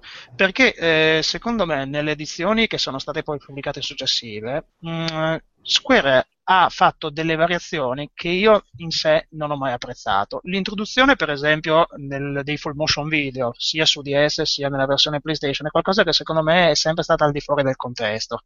Eh, funzionava Chrono Trigger con quelle sequenze io capisco che era l'epoca del, del Ah, è vero che c'erano un po' di cartoni animati. Eh sì, c'erano i cartoni animati e anche Vabbè. i finali cartoni animati. Però la versione Virtual Console dovrebbe essere uguale all'originale. La versione Virtual Console dovrebbe essere la cartuccia in sé, la ROM sì, sì, sì, sì, sì, sì, Quindi magari quella era forse la ma Virtual Console Wii o Wii U? Su Wii, su Wii mi pare, su Wii U non, mi, ri- non, mi- non credo, ma non vorrei Non so se sbagliare. è già stato ripubblicato. ma- boh. La questione è che la versione per DS, però, sfoggia una traduzione nuova, in cui sono stati cambiati alcuni dettagli. Eh, è questione di minuzie, parliamoci chiaro. Non, eh, non rovina assolutamente la fruizione, la versione per eh, Super NES e la relativa ROM su Virtual Console. Ehm, una delle differenze sostanziali è sul fatto che nella traduzione originale americana si è data a- all'inizio del gioco, nella fiera, si è resa eh, Marle mh, come una ragazzina spo- spocchiosa e viziata, che pare che questa cosa non ci fosse nella stesura originale giapponese e il difetto, se così si vuole definire, è stato appianato nella release per, eh, per DS. Questioni da, da appassionati Sì, o sì, da persone che ci hanno pensato pelucchi. pelucchi, quindi comunque vada. Io su, su smartphone e tablet non me lo giocherei nella maniera più. Non me lo giocherei perché secondo me è sacrificato lì. Su Sì, probabilmente sì, visto che non è una roba che può sfruttare quel tipo di controlli, ma detto questo, secondo me dove ve lo potete giocare, ve lo giocate. Sì, difficilmente vi sbagliate, ecco. Ecco, e poi, beh, eh, parafrasando una frase che la rivista del tempo misero in bocca a Hiroshi Yamauchi, i Japan RPG sono sì effettivamente per persone tristi e sole, ma lui lo diceva da, da amante ferito, da persona che stava rischiando che, che in quel periodo stava vedendo il suo partner, uno dei suoi partner commerciali di lungo corso che gli era sempre stato fedele, passare dall'altra parte della barricata cancellando poi una botta sola quel Final Fantasy VII per- che, doveva essere, che doveva uscire su Nintendo 64 in principio e che aveva una forma completamente diversa da quello che poi si è visto. Vai E a sapere da, vai a da sapere cosa sarebbe stato. Ed era, ed era, secondo me di una bellezza rara anche quello. Mi ricordo Mm. quello- quelle foto con quei personaggi in, eh, Mm. stile, in stile quasi SD rappresentati in grafica renderizzata. Non Cioè, sono sicuro, di questo poco ci allontaniamo, non sono sicuro. ma a me, a me pi- a me piacevano già comunque. Beh, a me eh, mi ispirava semplicemente perché sarebbe stata la cosa nuova che poi non ho giocato e l'ho giocato in un'altra Poi forma chissà cosa sarebbe dopo. successo, ma nulla da togliere a Final Fantasy VII, eh, attenzione, Mm. nulla da togliere a Final Fantasy VII. Il problema, Chrono Trigger aveva una cosa che poi si è persa e che lì veramente mi ha lasciato l'amarezza, che il gusto del paradosso temporale, del modo in cui influenzavi in alcune sottoqueste il passato o il futuro, ti portava effettivamente a dei risultati differenti sul, fina- sul finale. beh, E poi- questa è una cosa che si è vista dopo nel genere dei GDR, espressa in maniera maggiore o minore, ma il germe è stato messo lì ed era già fortissimo, estremamente compiuto lì. E io mi ricordo di aver passato anni ad aspettare che questa cosa si realizzasse, che diventasse, tra virgolette, uno standard del genere, pur non consapevole di tutte le regole, cioè nell'ingenuità di, di- di quegli anni. Dicevo, mamma mia, questa cosa che hai fatto quella roba ed è cambiata prima, nel- sei andato nel passato e poi nel futuro, quindi è successo questa cosa perché hai fatto quest'altra. E lì era tutto lucidamente e ordinatamente organizzato da dei giapponesi, si è persa ed è diventata magari appunto quelle cagate da Karma System di cui discutevamo un'ora fa, in cui e sei poi- buono, ok, sei stato buono, quindi non hai ucciso nessuno e l'hai fatta a chiacchiere, sei stato cattivo, eh, mamma mia, come sei cattivo. E poi voglio- parliamoci chiaro, eh, i finali multipli erano un'idea fuori dal mondo. Cioè, ha dato senso al New Game Plus, che, no, che mi- non credo che a suo tempo fosse qualcosa di che fosse... Era una cosa fuori dal comune il New Game Plus per quel periodo. Non, non credo ci fosse. Sto andando a... Beh, eh, non so, non, gioca- non ho giocato tutto quello che Gia- tutti i uscito Japan RPG, sempre, no, di fatti, però... però me la ricordo come una roba che mi è rimasta e con una voglia che mi è rimasta e che poi ho trovato in maniera diversa negli ultimi su PC semplicemente perché era appunto il- la prima enfasi del successivo e attuale Bethesda di fai il cazzo che vuoi dall'inizio, succedono robe, stai sfruttando sistemi, ma non stai sfruttando questi sistemi che narrativamente ti portano a dei percorsi ben definiti. poi, dire, poi lo so per chi sta ascoltando e che ha un certo background, dire che Chrono Trigger è un capolavoro senza fare quasi un'ovvietà, però è, una, è un anniversario che è passato molto molto sotto silenzio e secondo me per ciò che ha rappresentato nella, nella storia di Square Enix, come la Ma, chiamano ma- adesso. ma poi appunto come dicevamo prima è semplicemente che oggi lo giochi ed è estremamente gradevole. Sì, Cosa che molti grandi classici che hanno posto delle grandi basi importanti a livello di grammatica non è altrettanto vero. come i giochi oggi sono altrettanto divertenti. Beh, hai- citato gli Ultima e Fallout, e insomma, Esattamente. anche i più belli episodi hanno un'interfaccia che oggi è veramente un po' un dito in quel posto. Com'è- com'è assolutamente godibile e gode anche quello di una trama fuori parametro Final Fantasy VI che ha il cattivo più bello di sempre e a livello di scrittura è qualcosa di strepitoso senza ombra di dubbio. Veramente era quasi, era quasi l'età dell'oro dei Japan RPG poi boh, eh, crescendo ti prendi un po' le distanze da questo mondo perché non hai più tanto tempo da dedicargli o forse perché i personaggi stessi non, non- non ti aspirano o forse per colpa di Nomura questo Ma- o forse anche perché sei cresciuto anche te in alcuni casi, No, eh, ti dico- te le sei già fatte raccontare Ti dirò la verità, con Final Fantasy VII eh, ci, ci fu, sempre, fu sempre amore. Poi in realtà lo scoramento è iniziato con Final Fantasy VIII. Lì, Final Fantasy VIII era talmente tanto brutto, a mio avviso, che Concordo. da creare una frattura insanabile. Che Eh beh, per esempio il 9 l'aveva un po' recuperato. eh, sì, al, al 9 non ci sono riuscito e Eh. sono, ris- sono risalito a bordo sul 12 Eh. vuoi per la cosmesi, vuoi per, per l'ambientazione, ma il sistema di combattimento mi ha dato una mazzata fra le palle e non ce l'ho fatta. Al punto, che, Eh, al punto che in quel periodo ho trovato, ho trovato ristoro verso la corrente Enix, quindi rispolverandomi Valkyrie Profile 2 oppure i Dragon Quest e compagnia cantante. Però ti posso dire che Final Fantasy 9, da quello che mi stai dicendo, forse è quello che potresti recuperare tra i tanti se te lo sei perso. Sicuramente non- io l'8 mi ha dato l'effetto dei Tokyo Hotel, c'era Madonna, era ah, terrificante. emo adolescenzial con le cazzate, le seghe mentali. Rinnoa. Ma dai, il 9 te lo ricordi poco? Era il periodo di Next Game che mi prendevi per il culo. Ercina, Ercina. compare, compare dos- se mai dovessi giocarlo non comprerei mai la versione PAL a segno di Io mi ero divertito persino con, gli, eh, con i dialetti italianizzati, a me non dispiaceva. Eh, io, Come io- scelta di localizzazione, ma di base il gioco era molto io classico. purtroppo non ce la faccio, è solo pensiero di Luci Conio che ci dice ti puzzano i piedi, mi, mi gira, mi gira qualsiasi cosa, mi viene voglia di volare con un B52 a, a prendere, a dare ceffone a traduttori a destra e manca. Posso aggiungere il mio ricordino di, di Chrono Tigre? Chrono Vadi, vadi, vadi. Io, io- sono uno di quelli che eh, al tempo non aveva l'SNES, eh, il Super NES quando è uscito. Ci ho giocato il- lo SNES, il Super NES. Ci ho giocato su un emulatore, se non ricordo male, su l'iMac, il primo modello di iMac o Revision, tipo il 2, tra quello colorato, il cassone colorato di Mm, mm, mille, mille mm. anni fa.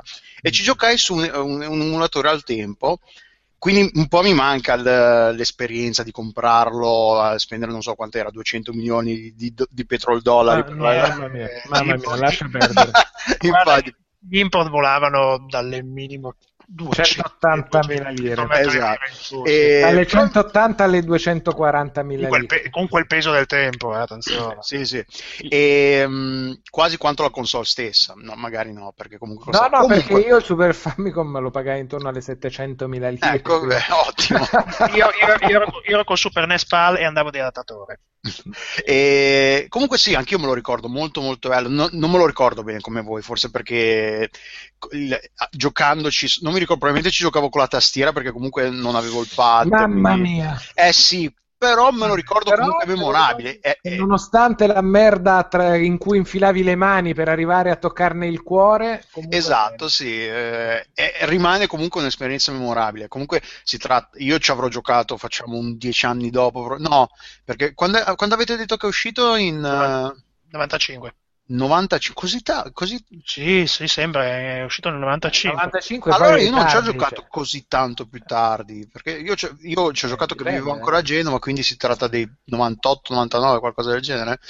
Comunque sì, è un... Era bello, tarda, è- era è- Super, super Famicom. Sì, era sì, è una di quelle cose che... Ma la, la cosa assurda è che in Giappone esce a marzo del 95, quindi ci sono otto mesi, solo 8 mesi di differenza di adattamento.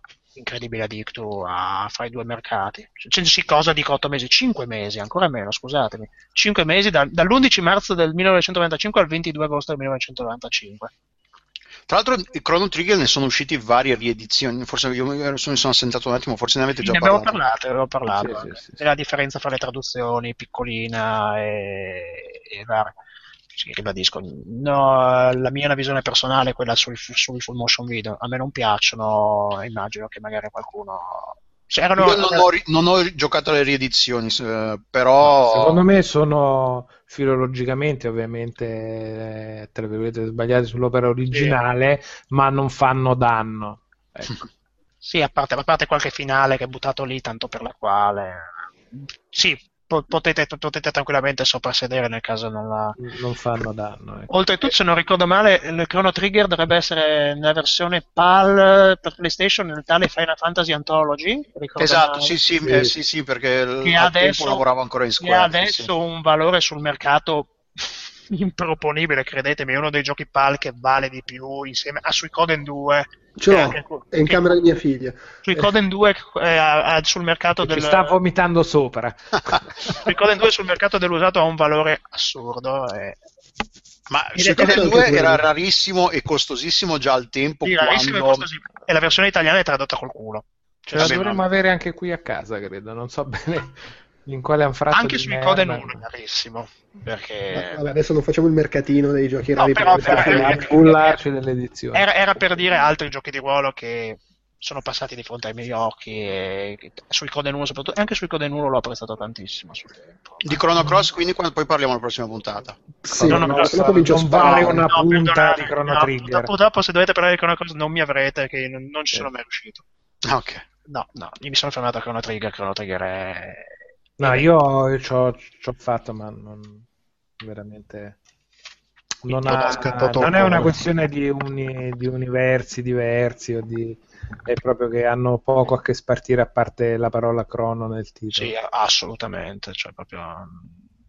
è, è, stato un seguito voluto per, per cavalcando un'onda, ma non fatto credo con quel cuore che era necessario. No, vabbè, ma a prescindere da cuore e cose che non possiamo giudicare, quello che possiamo giudicare è che il risultato finale non è stato lo stesso. Ecco. Sì, indubbiamente. Va bene, dai, uh, chiudiamo con uh, giochi da quattro soldi, così spiegatemi, magari senza impiegarci un- un'ora e mezza interrompendovi a vicenda e, imper- impedendo di parlare ad Elu, eh, perché merita Downwell. Ma è impossibile. Perché, no, vabbè, in realtà, in realtà, merita anche solo perché è un gioco della Madonna e costa 3 euro. Meriterebbe parlarne per ore. Per sì. ore, ore, ore, ore. Eh, in realtà concettualmente è molto semplice, nel senso che tu sei. È un giochino. È un gioco indie giapponese e già anche solo per quello meriterebbe tutto l'amore del mondo. Eh, è uno sparatutto in contrario. È, uno, uno sparatutto al contrario, nel senso che. È uno sparatutto in caduta libera esattamente, tu scendi in un pozzo in caduta libera e il tuo personaggio ha gli stivali che sparano, un po' come baionetta. Il fatto è che un, è, è, sostanzialmente roguelike, nel senso che il, il, mentre cadi tutto quello che tu vedi generato dal, caso. generato dal caso esatto. E quindi con questo le piattaforme dove ti fermi l- i nemici dove sono la disposizione delle cose su cui puoi aggrapparti e quant'altro. E l- anche la, l- il tipo di, di di munizioni che trovi sparse in giro per gli anfratti e, ed è un gioco meraviglioso, nel senso che pur essendo generato casualmente, la cura per i singoli oggetti che, che vengono disposti casualmente da, da, qualche algoritmo sono assolutamente perfetti e creano un gioco dal level design meraviglioso in cui è possibile fare anche delle cose proprio a livello di gameplay che, che superano l'immaginazione e ogni volta che le scopri ti esplode il cervello. Pocoto. Sì, no, è, un gio- è, un gioco, è, un gioco, incredibile perché eh, ha secondo me l'immediatezza di un arcade e la profondità di un roguelike.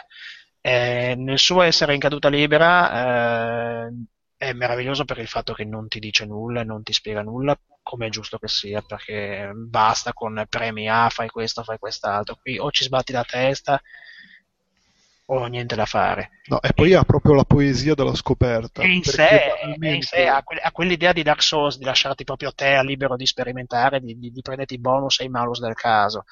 Mm, il solo indicarti con eh, un semplice artificio visivo, palesemente eh, intuitivo, quale sia per esempio un mostro che non può essere calpestato rispetto a chi invece può essere calpestato perché il gioco non ti costringe in realtà a sparare tutto quello che si vuole ci puoi zampettare in testa alla Mario Bros dando origine a proprio combo in cui saltelli e rimbalzi da una parte all'altra dello schermo.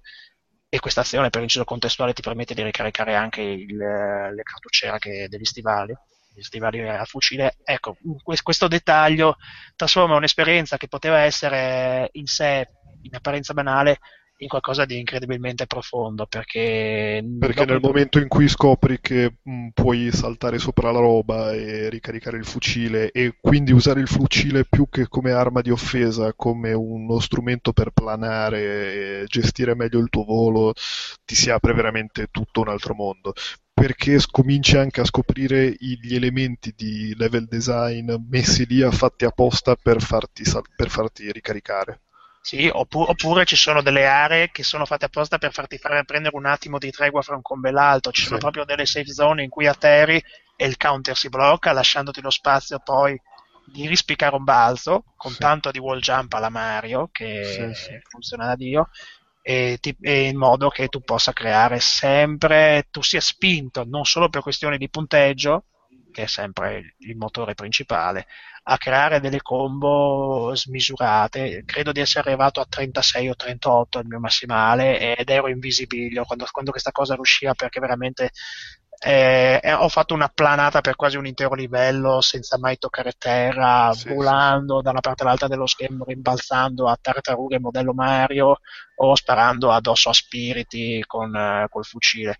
Anche lì a intervalli più o meno regolari ci sono i negozi dove puoi comprare i bonus sì. e ci sono anche delle grotte dove ci sono dei bonus o attenzione la possibilità di cambiare il, il, l'arma in dotazione. Cambiare l'arma in dotazione ti permette di aumentare la cartucciera però può darsi che ti tolga un'arma che ti andava bene in quel periodo. E, sì, c'è, una, e c'è, quindi anche questo sempre come dicevamo prima per Broforce un, un lato strategico che rende l'insieme sempre meno banale di quanto possa sembrare. È proprio veramente è la gioia, la, è, la, è la gioia che si proverà con gli Sparatutto Arcade. Se fo, cioè, un'ipotetica versione, un'ipotetica versione arcade di questo gioco credo che farebbe oggi sfracelli o avrebbe veramente il torpedone di persone che si prenderebbero a, a fare la score. Ma poi ha delle chicche meravigliose a livello di palette cromatica, nel suo sì. ricreare l'estetica dello Spectrum, ma non in maniera farlocca o in maniera truffaldina, hipster, giusto per darsi un tono. Ma con... No, no, è, fatto, è, fatto, tutto con un amore allucinante e banalmente la cosa più bella e poetica che io ci ho trovato dentro. No, no, al di là dell'inizio del gioco, proprio a livello di omaggio non urlato, il fatto che l'unica cosa che poi del prima, del, dei primi tre livelli a cui, che, che, puoi uccidere solo saltandogli in testa sono, sono le tartarughe. Che in un gioco giapponese indie è una chicca totale. Oltretutto di, di puro amore marioso. Più scendi giù nei livelli più aumenta il grado di complessità e ti trovi, mm, se, se, all'inizio hai un attimo di pace, poi ti trovi a dover eh, veramente gestire sì, tutto a 250 all'ora, ti mette una fretta indiavolata, sì, ma sì, non è mai, mai, mai sleale nella maniera più assoluta. No. Ma e soprattutto... Poi, e poi di nuovo per 3 euro e lo puoi giocare 2,99 euro. Sì, 2,99 euro e anche su iOS, eh, anche su iOS, su Android e su, su Steam. Io, io, consiglio la versione Steam, sinceramente. Sì, per... no, beh, perché il pad è l'unico no, per giocarci e se avete un monitor orientabile in verticale è la morte sua. Cioè, lì, lì, è la, lì è, raggiungete la maniera più assoluta il nirvana. Sì. Non ci sono gli sparatutto giapponesi di qualsiasi calibro, sono un genere su Steam molto di nicchia e, e a prescindere è giusto dare risalto a, a questo esempio di gioco indie nipponico perché è una scena che conosciamo poco e perché se è capace di produrre titoli di questa levatura ed è giusto dargli sostegno. Onore a Devolver Digital per l'ennesima volta, la citiamo in causa per aver dato fiducia anche a questo gioco e per averlo distribuito qui da noi. Lui è un genio nella, nella maniera più assoluta, l'autore, eh, purtroppo non mi sovviene adesso non, non pazienza. La, la, colonna sonora in chiptune che è quasi dinamica applausi a scena aperta. E, sinceramente più, più, di dirvi di comprarvelo non, non, non, potrei dirvi altro. Perché eh, preciso. ero leggermente dubbioso, dirò la verità, cioè l'ho sempre guardato con da lontano, mi piaceva un sacco, l'ho visto un attimo con sospetto, poi ho deciso di comprarlo e io che solitamente aspetto in saldo qualsiasi cosa non me ne sono Vabbè, ma pentito, eh, anche perché voglio dire, io 3, Con io euro gliel'ho dati prezzo, due ragazzi, volte, cioè quel gliel'ho dati prezzo- sia su Steam che su iOS. Cioè, per dire, ecco, mentre parliamo, c'è Luftrausers a 1,89€. Cioè, fatelo vostro immediatamente e- insieme a Downwell e senza pensarci neanche una E volta. godete forte. Sì, Va cioè, bene. Fatti calcaterra. Ugo, Dimmi. Velocissimo, velocissimamente. cosa È una figata anche da guardare Downwell. Io ho guardato dei video per farmi un'idea un po' ed è bellissimo. Sì, sì, Cioè- ma c'è anche, ma c'è anche un selettore di palette cromatiche che non finisce più e ogni, Sì, ogni hai, tipo di hai palette roba da cromatica sbloccare che non finisce più. Cioè, Sì, sempre- sì. sei sempre portato a sbloccare qualcosa di nuovo. Ma credimi, ah, è fenomenale. Io sono rimasto su quella di default perché mi piace un sacco. I toni, Sì. Non perché sia rosso-nera, cioè, il fatto che lì no, ma i, toni rossi e proprio l'indica- l'indicazione del pericolo con un colore dominante di quella maniera. Però, che so, la sfumatura lilla. Come lu- ecco, ho citato Luftrausers, tali squali, anche lì puoi Esatto. gestirti la palette cromatica e via. Sì, sì. Sono due giochi perché per spirito un po' si assomigliano un pochettino. eh, poi- Per Android io non lo vedo ancora, eh, comunque. Ah, No, vabbè, no, ma no, uscirà. L'ho guardato qualche settimana fa e non, e non c'era. volevo- Ho guardato No, io adesso e non c'è ancora. pre- prendetelo su Steam, capisco che... Ah, sì, che poi le, le recensioni che ho letto delle versioni mobile dicono che funzioni benissimo anche sul touchpad. Non lo discuto, Mm, però il joypad la, il joypad eh, è la no, infatti. Sì, sì, no, è su, su- col touchscreen è bello, ma non ci vivrei, onestamente. perché ci vuole, ci vuole una precisione per fare i combo a lunga andata che secondo me non, Sì, è, sì, proponi- sì. non è- non è proponibile con eh, No, infatti. Il touchpad. Va, va bene, eh, Ugo, dai, velocemente così poi chiudiamo questa cosa che è il gioco dei mici giappi col bucino del culo a crocetta. Nekoatsume, Nekoatsume, niente, è un- veramente lo zero videoludico volendo, però lo stile grafico è troppo delizioso, quindi visto che è gratis e oltretutto è veramente facile non pagare un cazzo per continuare in questo idle game a giocare, è un giochino in cui fai, è il giochino del gattaro giapponese.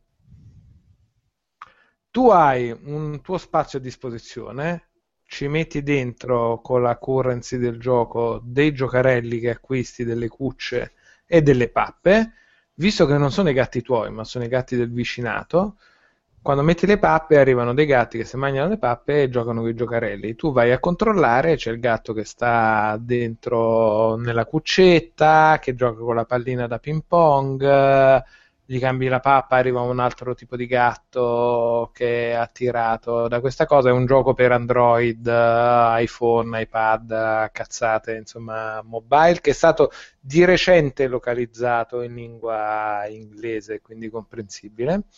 Nekotsume significa semplicemente collezione di gatti, quindi il gioco del gattaro.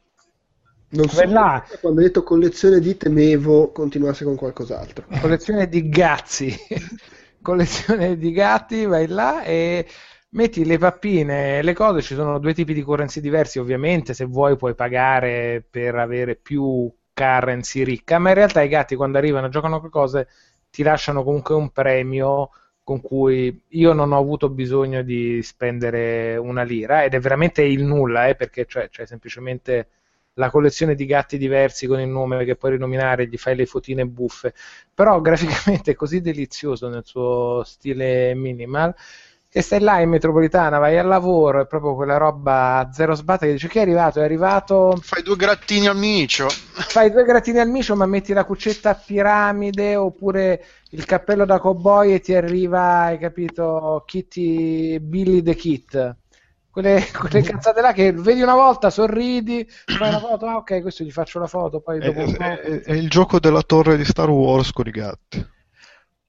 ancora meno impegnativo volendo, cioè Che proprio, proprio Vabbè, mi- zero. Però cioè, quando tu vedi che hai messo il cespuglietto, il cespuglio di foglie autunnali, hai, hai comprato questo oggetto, dopo 5 lo lasci in background il gioco, dopo un tot arrivano dei gatti, mangiano, sbafano e giocano. Con i giocarelli che gli hai messo. Tu vai là e vedi un culo col buscino del culo fatto con la crocetta che emerge dalle foglie. Guarda che se non ti si scioglie un minimo il cuore sei una brutta persona. Quindi vai là, gli fai la fotina al bucino del culo e dici questo qua è Spotty. Ok, collezionato, done, fatto. Tra l'altro io in questi giorni Niente sto vedendo spesso un bucino del culo che butta fuori La cose. perché- Sì, no, è- per- non, non ci sono odori, è estremamente più pulito di un bambino vero, richiede molto meno impegno, dedizione. e, Se ti distrai non, non muore, non scappa. No, no, no, non muoiono, non muoiono. Io mi sono due giorni non ci ho giocato, semplicemente non vengono più i gatti perché i gatti sono opportunisti, quindi anche una simulazione estremamente rigorosa nel mondo felino. Quindi i gatti non ti si cagano, finiscono le pappe, poi e hai queste due cuore e comunque i gatti normali ti danno anche la currency premium, quindi se non hai sbatta di oddio devo comprarmi il giocarello da x mila milioni, non c'è problema, vai piano piano, tranquillamente, senza neanche quell'angoscia di troppo piano che molte volte questi giochi freemium hanno e che ti viene la... no, vai là, è un idol, intanto lo lancio e dico guarda è arrivato il gatto nuovo, ho comprato questa cosa e soltanto il gioco di parole del nome per la cosa che hai comprato del gatto nuovo che arriva ti fa sorridere, quindi insomma sono sorrisi gratis, buttali. E mm, invece questa cosa del Nintendo Budget Arcade, che cazzo è? Dai, su. Nintendo Badge Arcade è Nintendo che decide, ah, forse i temi e le icone del 3DS non riusciamo a venderle troppo perché la gente tipo se ne sbatte il cazzo. Facciamo l'UFO Catcher di queste robe, che è un po' gratuito e un po' no. E devo dire, per quanto si dica di Nintendo che è ritardata o lenta, diciamo più che ritardata, in ritardo. Diversamente abile si dice, scusa. in ritardo su alcuni tempi, certe meccaniche da giochi per cellulari e cose del genere, in realtà secondo me le assorbite molto bene e capite nel bene e nel male. Nintendo Badge Arcade è un semi simulatore di UFO Catcher, quindi di quelle gru che metti la monetina, peschi le robe, eh, che servono a decorare eh, le icone della schermata del 3DS. Sai dove ci sono le icone dei giochini, le cartelle? Negli spazi vuoti tu ci puoi mettere questi pin, queste spillette che peschi con questo UFO catcher. Anche qui il catch è lo stesso. Puoi non spendere una lira e ogni giorno hai il uh, trial, cioè la, la, le 5 pescate di prova. La, la, cosa divertente è che ogni giorno cambiano sia i soggetti delle spille che puoi prendere, che possono essere spille, temi di sfondo per il 3DS o icone specifiche per la macchina fotografica, cazzatine, cazzatine, tutto è una cazzatina estetica e basta. Ma con ne hai un tot di prova che se le fai poi ti danno una prova vera per prendere le spilline vere, cioè quelle di prova sono finte quelle che peschi però quelle che poi puoi pescare con quelle che hai pescato finte diventano delle prove vere, o pagare un euro e avere 5 pescate di UFO Catcher. Devo dire che una, è divertente come Nintendo, nel male e nel bene di questa cosa mefistofelica, ti presenti la cosa. Il gioco è una, un arcade UFO Catcher giapponese, cioè sai quelle sale dove ci sono 50 macchinari diverse dove peschi il peluscino con la gru e te lo porti a casa c'è questo coniglio tutto pazzo, simpatia, nippo, tenerosità, giappo, Nintendo, che te le illustra, che però ti illustra anche il fatto che adesso ti faccio fare delle robe di prova, però poi quando diventa la roba vera ci devi mettere i soldi veri, cioè gli euro, i, i sordi, e lui te lo spiega diventando da ti voglio far capire che è una cosa vera, e da da coniglio super stilizzato giappo puccettoso diventa un coniglio dello stesso colore quindi rosa ma vero. Dice guarda cioè se spendi soldi cioè proprio un coniglio, una roba vera è la verità come questo coniglio rosa vero guardami con- e diventa un coniglio rosa vero? Di- diventa usa- Frank di... ti fai il tutorial di guarda che ti sto per inculare occhio bambino.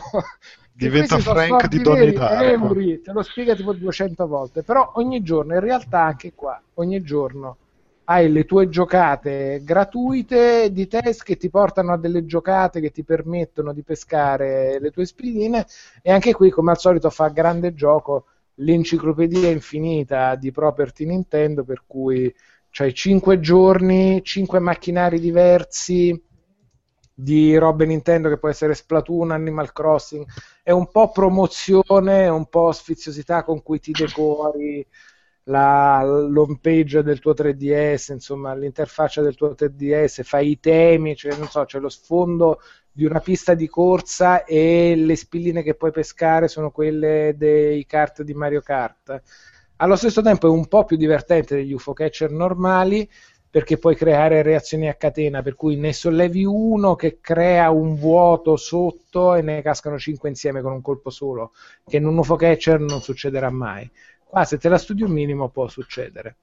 Io ci gioco ogni giorno, non ci ho mai speso una lira, ti prendi delle concine che ti decorano l'home page.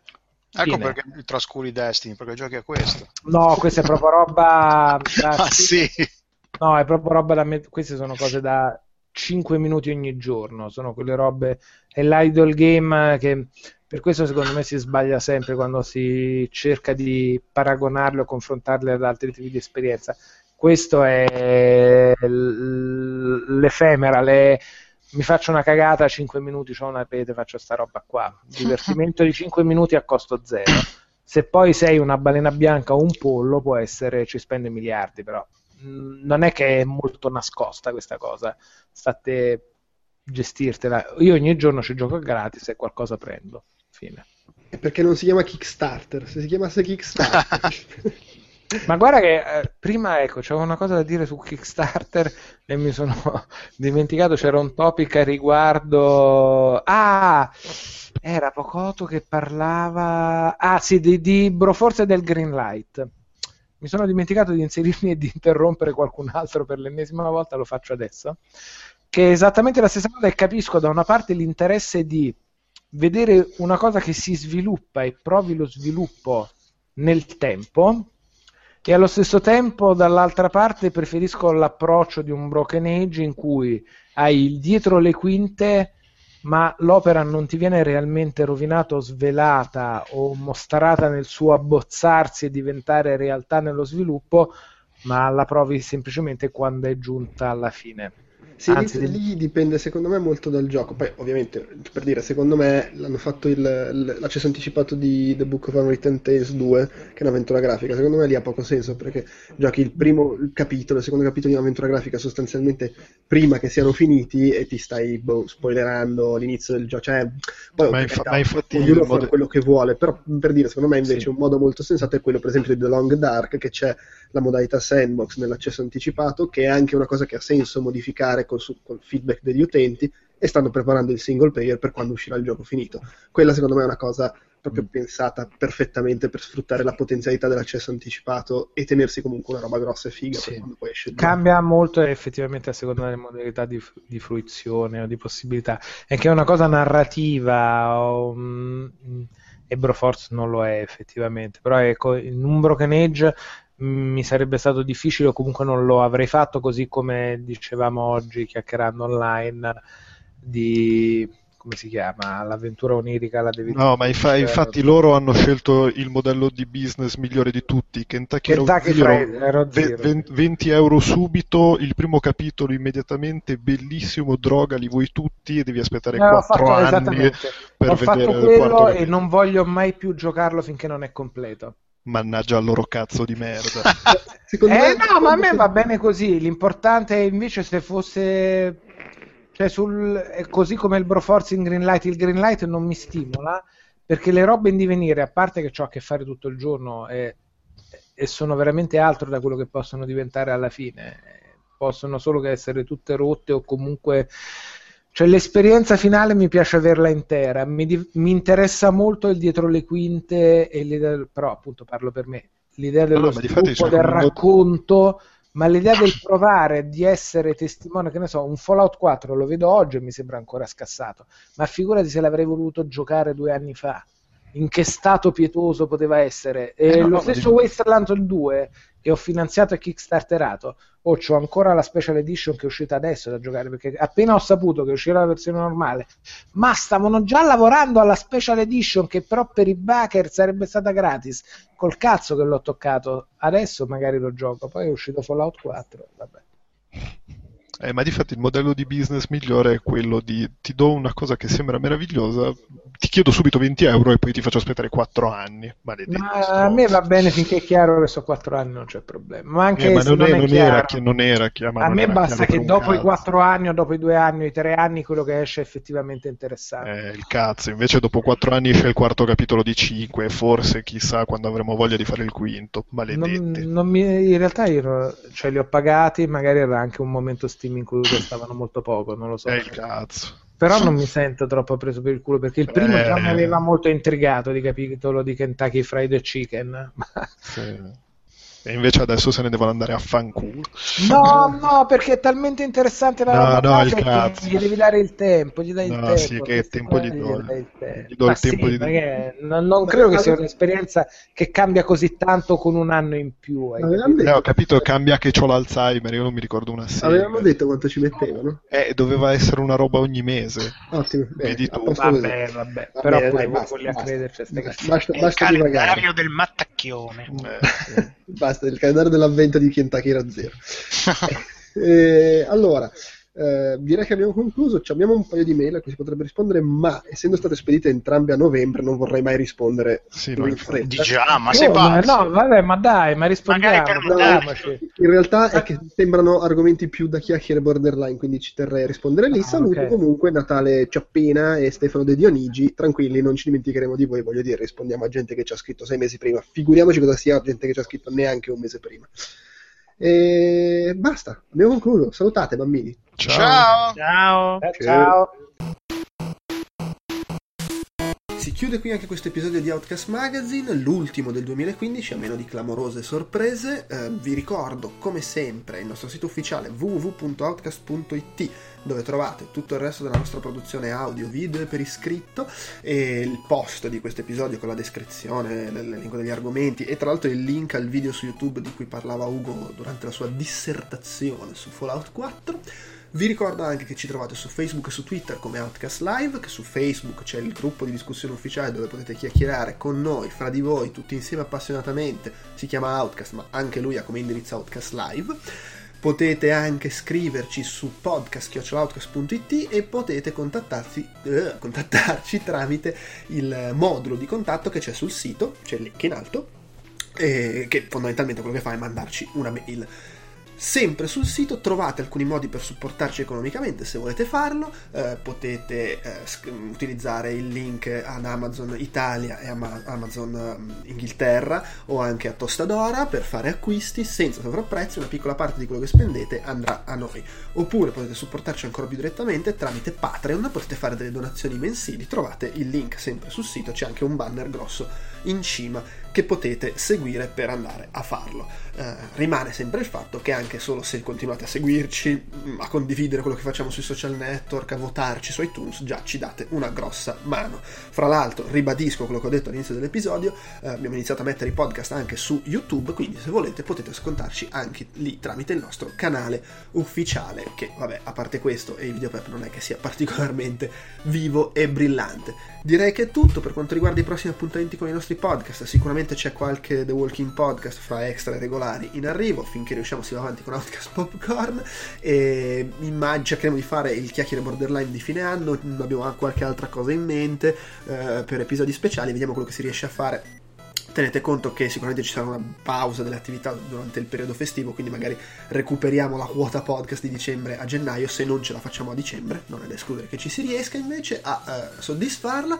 In ogni caso, mh, credo sia tutto, eh, non c'è un segmento conclusivo, avrei voluto fare una cosa veloce assieme a Fotone, ma non ce l'abbiamo fatta e quindi niente, eh, si chiude qui l'episodio.